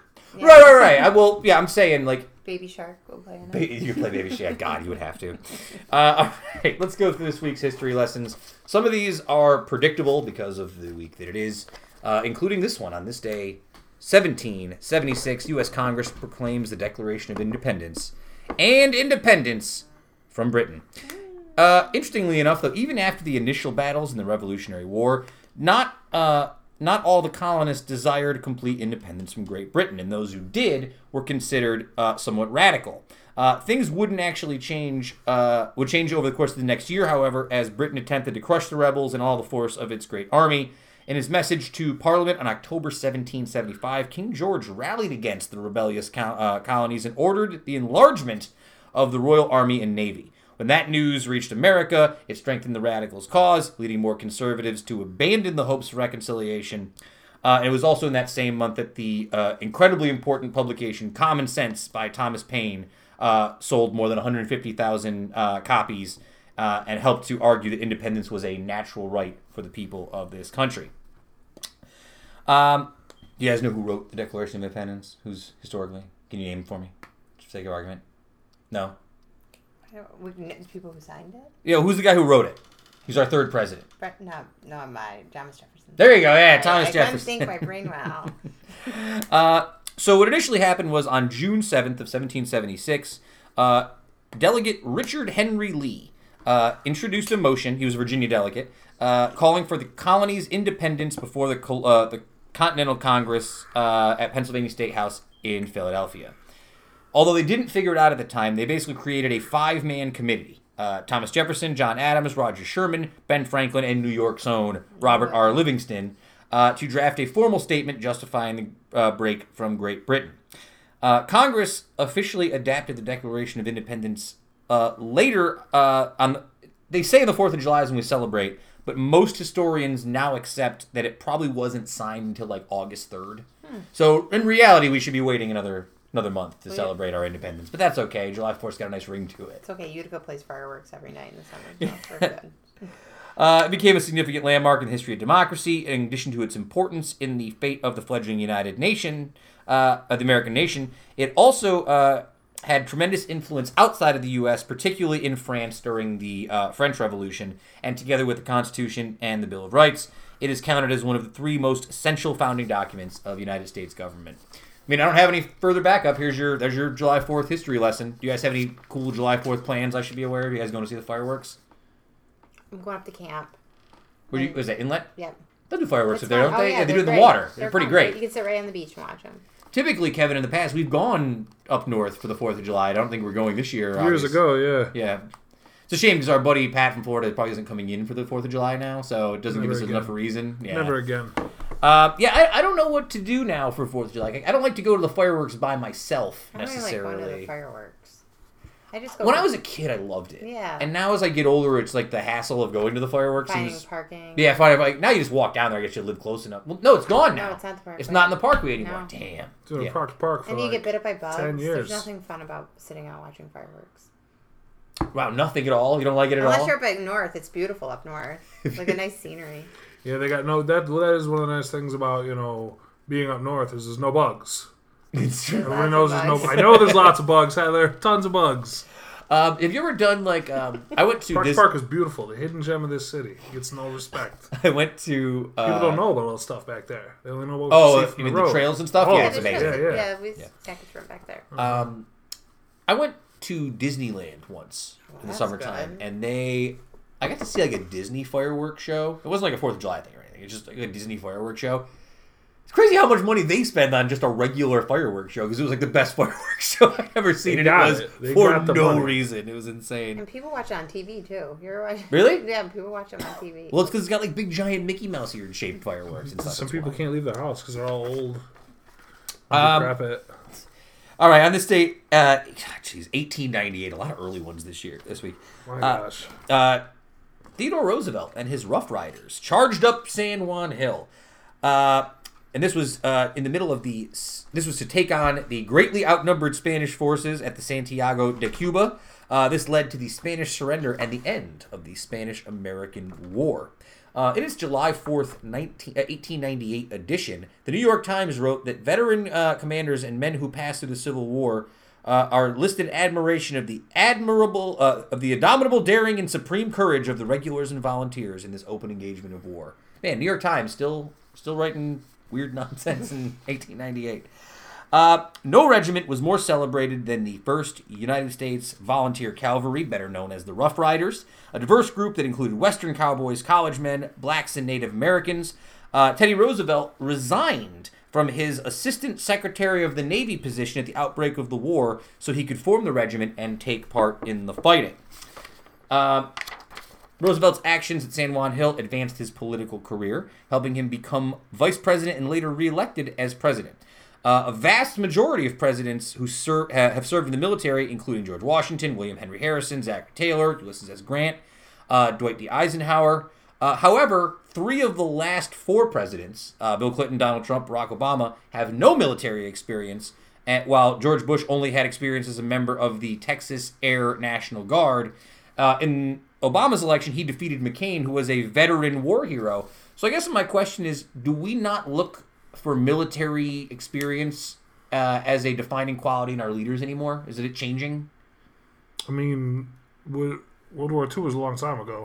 Right. Well, yeah, we don't have an, a recent war for somebody who's running for it. I Yeah. suppose. Right. And not real. And like, I mean, you pull. I mean, sure, we've got like. It'll be really I mean, we've we've been at war since you know Right. World War One, but like that's mostly just to flesh out the pockets like the military-industrial complex and pay defense contractors who pay off the congressmen. So there's not like but like an actual honorable like war that people are fighting in World War Two, We could feel good about what we're doing and feel good about our victory. And you know, as far as what we're doing in Iraq and Afghanistan, we've got no room to feel good about that.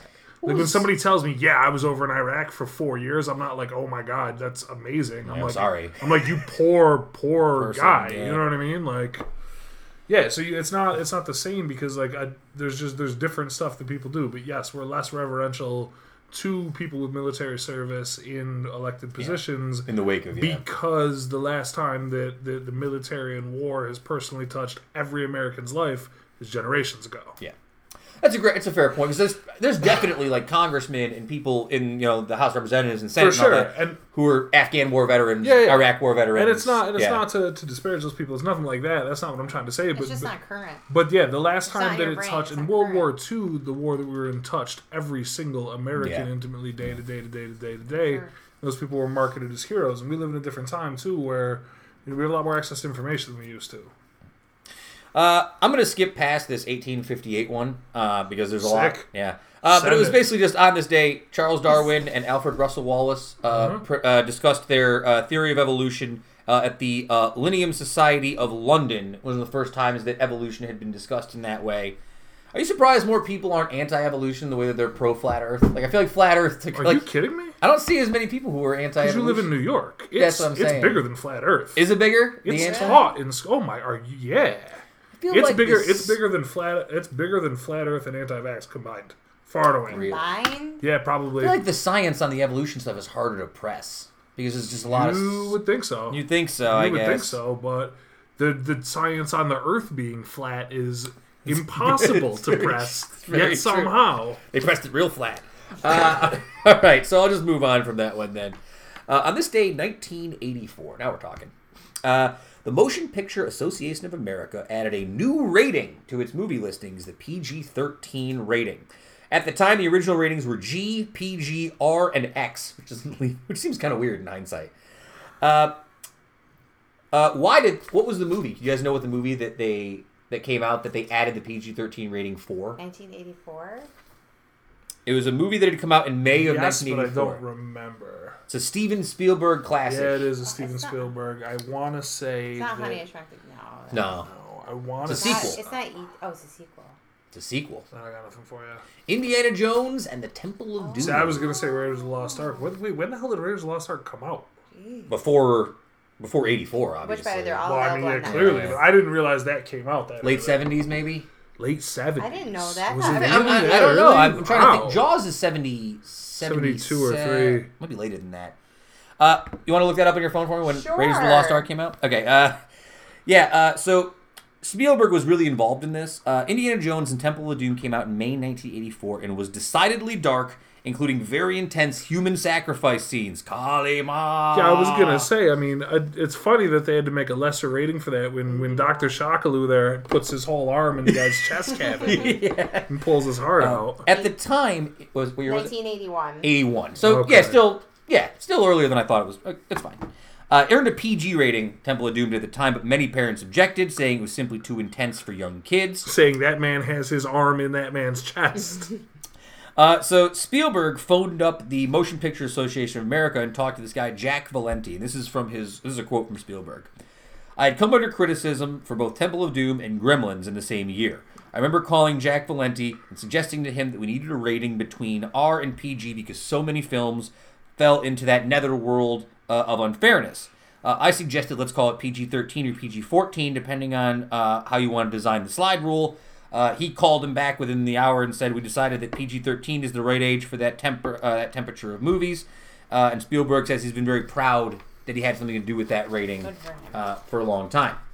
Very quickly, it became the middle ground. It was a practical compromise, uh, and it allowed parents to make age-related policy decisions about these middle ground movies on their own.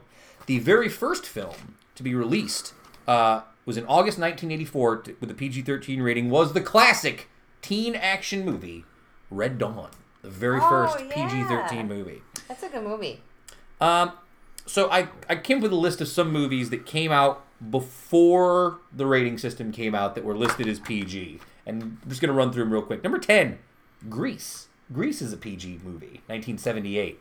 Uh, Grease seems like it's probably okay. I watched it before I was 13. Did you watch it on TV? Yeah, Did you watch the actual movie version of it? Because it's filthy. I watched It is. Go listen to the lyrics to the song "Greased Lightning," not the TV version, like the actual lyrics of the song, and it's like that itself is rated R. That is a filthy, filthy, filthy song. 1988, Who Framed Roger Rabbit? PG. Okay, Should that have been PG 13? Yeah, Jessica Rabbit's a little bit. uh Jessica promiscuous. Rabbit, a little sexy. Uh, uh, what's his name? Christopher Lloyd. There, the Doom guy at the end, a little scary. I was scared of that as a kid. But That- that's what PG means, though, right? Parental Watch with parental guidance. Yeah, but there some things like well, I know, but Now, you bring up a great point because my other question I had on here is what's the difference between G and PG? Is a G movie nothing? it's like is there cartoons. nothing? It's like Yeah. all cartoons. Like well, then now I not, d- not then it then it was all cartoons. Yeah. Now it's Was the only thing that kept Roger uh, Roger Rabbit PG the fact that it was a cartoon theoretically? Like was any movie that was a cartoon after a certain period a PG movie, even if it was like an edgy cartoon? I don't think it needed to be PG 13. You don't think so? No. So this one you think is okay? well, there's a lot Yeah. of sex. I there's a think lot of- Grease is okay, too. Yeah, but it had Mm. a lot of sexual con like talk, and I think that it was that would Roger be Rabbit? for. Yeah, but a lot of that stuff was there and put to fly over the head of the kids. Just like, I mean, everything. Everything the kids watch has that. All like the Nicktoons we grew up watching have all that stuff. How many sex That's jokes true. are there in SpongeBob? There's yeah, nobody. uh, Billions. Rocco's Modern Life was basically That's just a- Did we yeah. forget yeah. Jessica a lot of Rabbit's that boobs stuff. were like hanging out? Well, So, I mean, Let I me- guess so. Let's run through the rest of these lists. These are some more PG movies. I won't spend as much time, but if you guys hear one that you think uh, sticks out as it should have been PG 13, let me know. Number eight was Gremlins, 1984. That was PG. I mean, Dash EP. I love Gremlins, but that movie was That's scary. It's a scary. scary movie, and it's uh, and it's very violent, especially the end. Yeah. There's usually like in each of these movies that I'm going to mention, there's at least one scene that you're like, that's a messed Well, up scene for a have kid to watch. And I would say that for Gremlins, it's Yeah, I'm. I would be. I think that it's more. I think you need to be more careful with violence than you do like some double entendre in a song Yes. or like Yeah, yeah, yeah. cartoon cleavage that kids don't understand is a thing. I think violence is where you really get into the For point sure. where, you know, you've got to keep an eye on the kids and explain it to them. So, would you say that Raiders of the Lost Ark, Beetlejuice, and Ghostbusters, those are my next three, those are all okay as PG? The only thing with Ghostbusters is Ghostbusters has a Oh. scene where Dan Aykroyd gets Not a Raiders of blowjob Lost from a ghost. So, and the end of Raiders Actually, I of the got to Lost think Ark. of Raiders of the Lost Ark, but yeah. The end of Raiders of the Lost Ark with the melting faces is tough. But it's also, and part of it I didn't know Ghostbusters was PG 13. It- it's not. part of it is a lot Oh. less though about what like kids can handle. It's just about like parents getting more overprotective as time goes on. Yeah, you know what I that's mean? true. That's a huge part of it too. Like parents want to keep their kid in this like weird little bubble where they don't see anything mm-hmm. Or Uh, ever be scared their entire childhood. I saw all those movies and I That's was true. like- I love all was these under movies, by the way. These are all great movies, by the way. Uh, Jaws, number four. I mean, Jaws is probably fine, except for the incredibly violent Quint death at the end. That's that's pretty brutal. That's like R rated right there. Uh, number three, Bad News Bears is a Well, the PG nudity, movie. too. Yeah, the nudity. Bears. Bad News Bears- for- I barely remember what that movie I mean, we've about. talked about you can't make Bad News Just Bears 'cause they anymore. swear. They swear, that's don't. why. It's very well. They swear it's also like really politically incorrect. That movie for Hmm. 1976. Uh, two movie I never saw called Watership Down. 1978 was a No. cartoon about rabbits. It was very violent. Nobody knows. Never. And of course, number one, Poltergeist, which was oh one that my was gosh, that scared me. That movie scared Poltergeist me. is- That's PG 13. That should have been That PG. should have been PG 13. that should have been PG. That's a scary movie. All right, very good. Uh, and let's move on to our last one for the week. Uh, on this day, 1991, we talked about it a lot over the last two weeks in other conversations. Uh, Terminator 2: Judgment Day is released in Century City, California. Uh, 1991 science uh, fiction film starring uh, Arnold Schwarzenegger, Linda Hamilton, Robert Patrick, Edward Furlong, and directed by James Cameron. Uh, the visual effects in this movie are what people really latched onto at the time. It was uh, one of the first times uh, a natural human motion from a computer generated character was used. Uh, it also won Academy Awards for Best Sound Editing, Best Sound Mixing, Best Makeup, and Best Visual Effects. It was the highest grossing film of 1991. Uh, this was like a super important movie for me growing up. This was one of the first R rated movies that I had to convince my parents to let me watch. My dad rented it. I got in like an argument with my mom because she didn't want me to watch it. She thought it was too violent. My sisters and dad were like, "No, it's fine. They can watch. He can watch it with us." Uh, and I was indeed horrified of it after it was over with. Do you guys have any memories or thoughts about this movie? Good movie. Yeah. Do you remember it at all? I remember some of it. Did it scare you? No. No, I was terrified of it. I think the liquid metal thing was too much for me. I didn't. I didn't The only care. thing that scared me about it when I was a kid was the nuclear holocaust aspect. Yes. I was always good when I was a kid. Like when I was growing up, I was always. I, I don't know when the line came, but the line came early where I understood like this is a movie. Yeah. Sure. You know what Sure. I mean? Like this is just a robot guy in a movie, and this is wild. But like the very realistic nuclear holocaust in Los Angeles, where she turns into like ash, Skeleton. Yeah. that was Yeah. scary. Heavy. Stuff that was real was always scary to me. Like I was more scared of war breaking out or nuclear attack or something like that 'Cause that than could I was like hmm. robots and monsters and dinosaurs and whatever else it might be. See, this didn't scare me as a monster, but the idea of like I don't know, there, there's some really destroy 'em. there's some really adult stuff in this movie, and it's pretty intense. Like I totally missed as a kid all the time travel stuff where they go back and meet the guy who starts what's basically the apocalypse and lay it all on him. That's a heavy scene. That dude Miles Dyson who finds out he causes the apocalypse. But that stuff's not heavy for a kid because kids don't. Understand. Kids don't Yeah. understand it. Yeah, yeah. yeah. Uh, people say that this is on the list at numerous times as anywhere between one, two, and three for some of the best sequels ever made, especially sequels that are better than the originals. The other ones tend to be Godfather and Alien and Aliens. Those tend to be the popular ones. Empire Strikes Back too. Empire Strikes Back, Yeah, People yeah. go hammer time for that movie. It is better than the original Star Wars, to be fair. Low It's- bar. well, I mean, it's just a different story. Um, all right. So, what's interesting about this movie, though, is after Terminator 2, there have been multiple attempts to reboot this movie, and all of them have failed. Uh, in 2003, there was Terminator 3, Rise of the Machines, which I went to see and paid real money for in the theater, and man, did it suck. It's a crappy movie. And then in 2009, they tried to reboot it again with a film called Terminator Salvation. This one taking place in the future where the nuclear apocalypse is already happening, starring Christian Bale. I was really excited for this movie. It also blows. And then in 2015, they rebooted it again with Terminator Genisys. This was Never heard of that one. yeah, Terminator Genisys was supposed to start a new trilogy. Uh, it had it had um, James Cameron back as producer. It had Schwarzenegger in it, and that one also terrible, sucks. So we've given up on three. one. There's a new one coming out this year called Terminator Dark Fate, which is going to serve as an alternate sequel to Terminator 2 and ignore everything that came mm. afterwards. This is the thing I don't understand about all these people. Like, I that's the best way to go. It's a smart way to do it. But like, if I feel like watching, if I feel like I need some Terminator related content, I'll just watch Terminator Two. I don't Exactly. Need a third Yeah. Terminator movie. It's and also it's way too late. Like that movie came out in '91. Stop. It's over. It's over.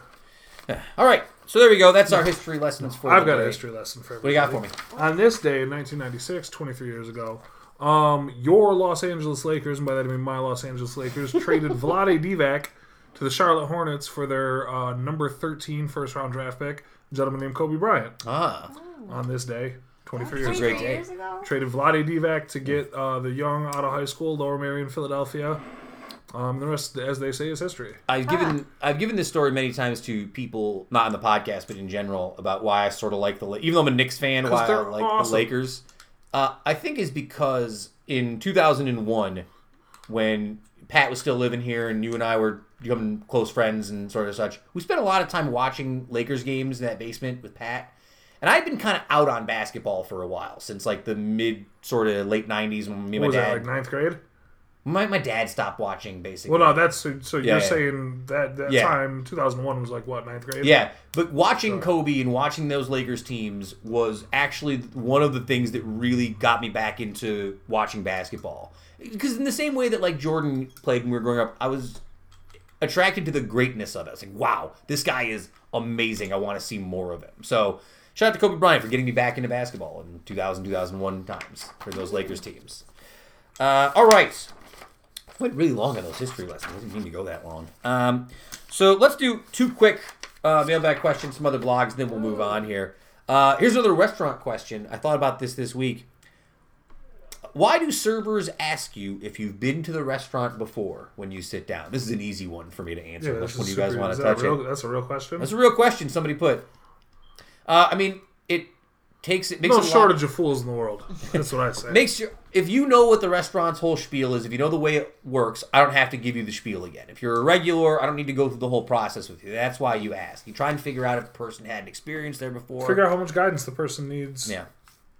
Yeah, figure out how much guidance they need, how much you need to walk them through it. I mean, that's that's simply it. It's not just to troll you guys, right? Like, No, I don't. Any, I think anybody. I can't believe there's even a real person who thinks or wonders that. I went to Texas Roadhouse this weekend for the first time uh, for my nephew's birthday, and you know they did they did that to us there, right? They asked like, "Have you been here before? Do you know what it is?" And I didn't. I don't know. I never even thought of. it. I don't know why this was a question that people were so caught up about. Do you feel like more corporate businesses?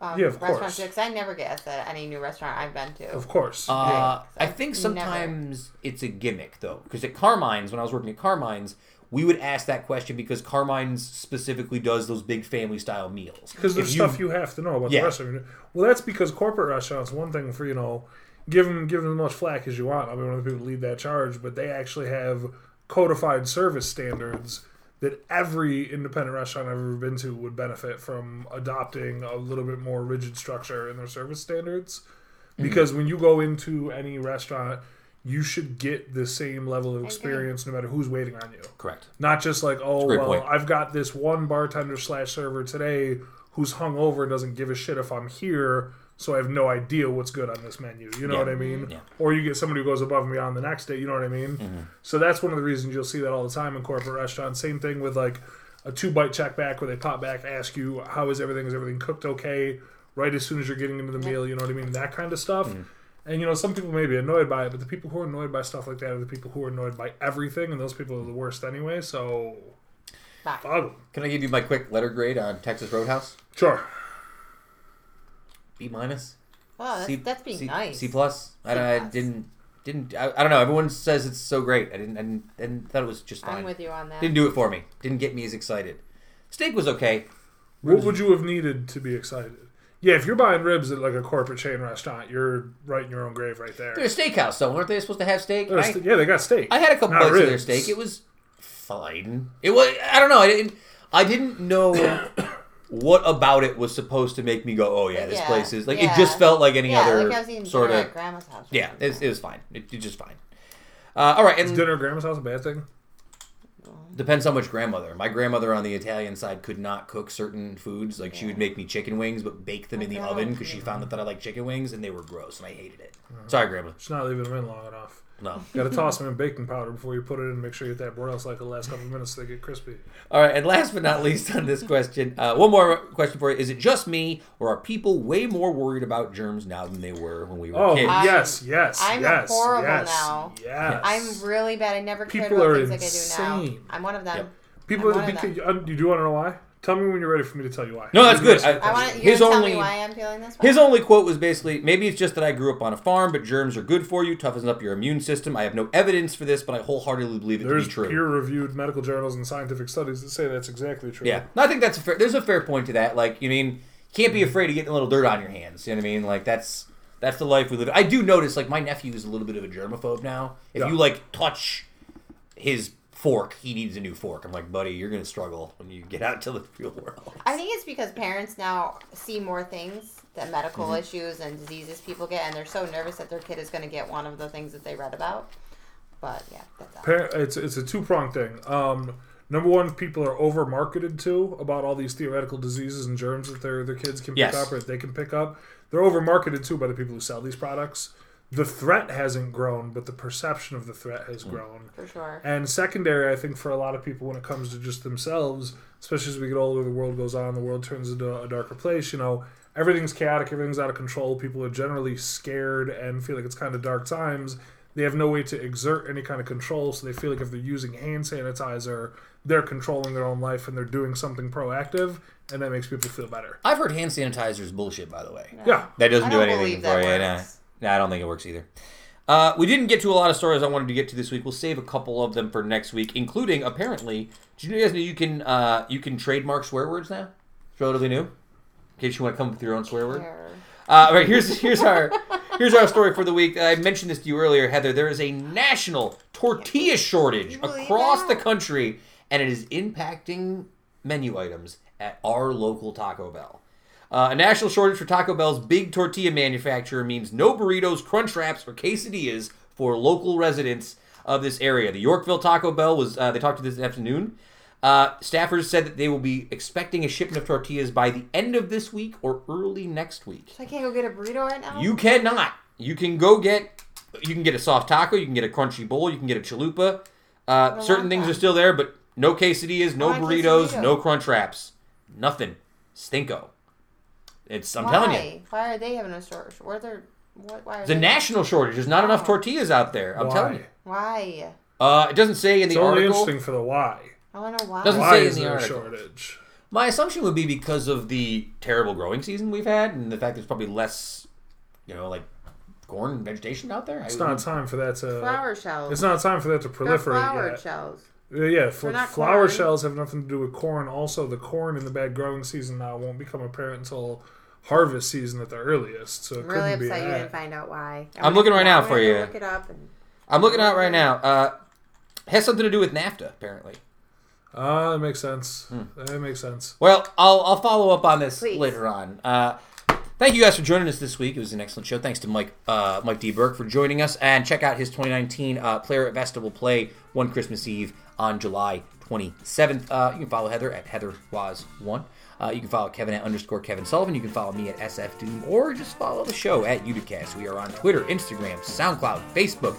Apple Podcast, Stitcher Podcast were taking over the web. Uh, Woodstock lives. Keep it tight. Sayonara, Humanize. The, the tape machines are rolling. We are desperately out of time. We will see you next week on another episode of The Uticast. Oh, yes.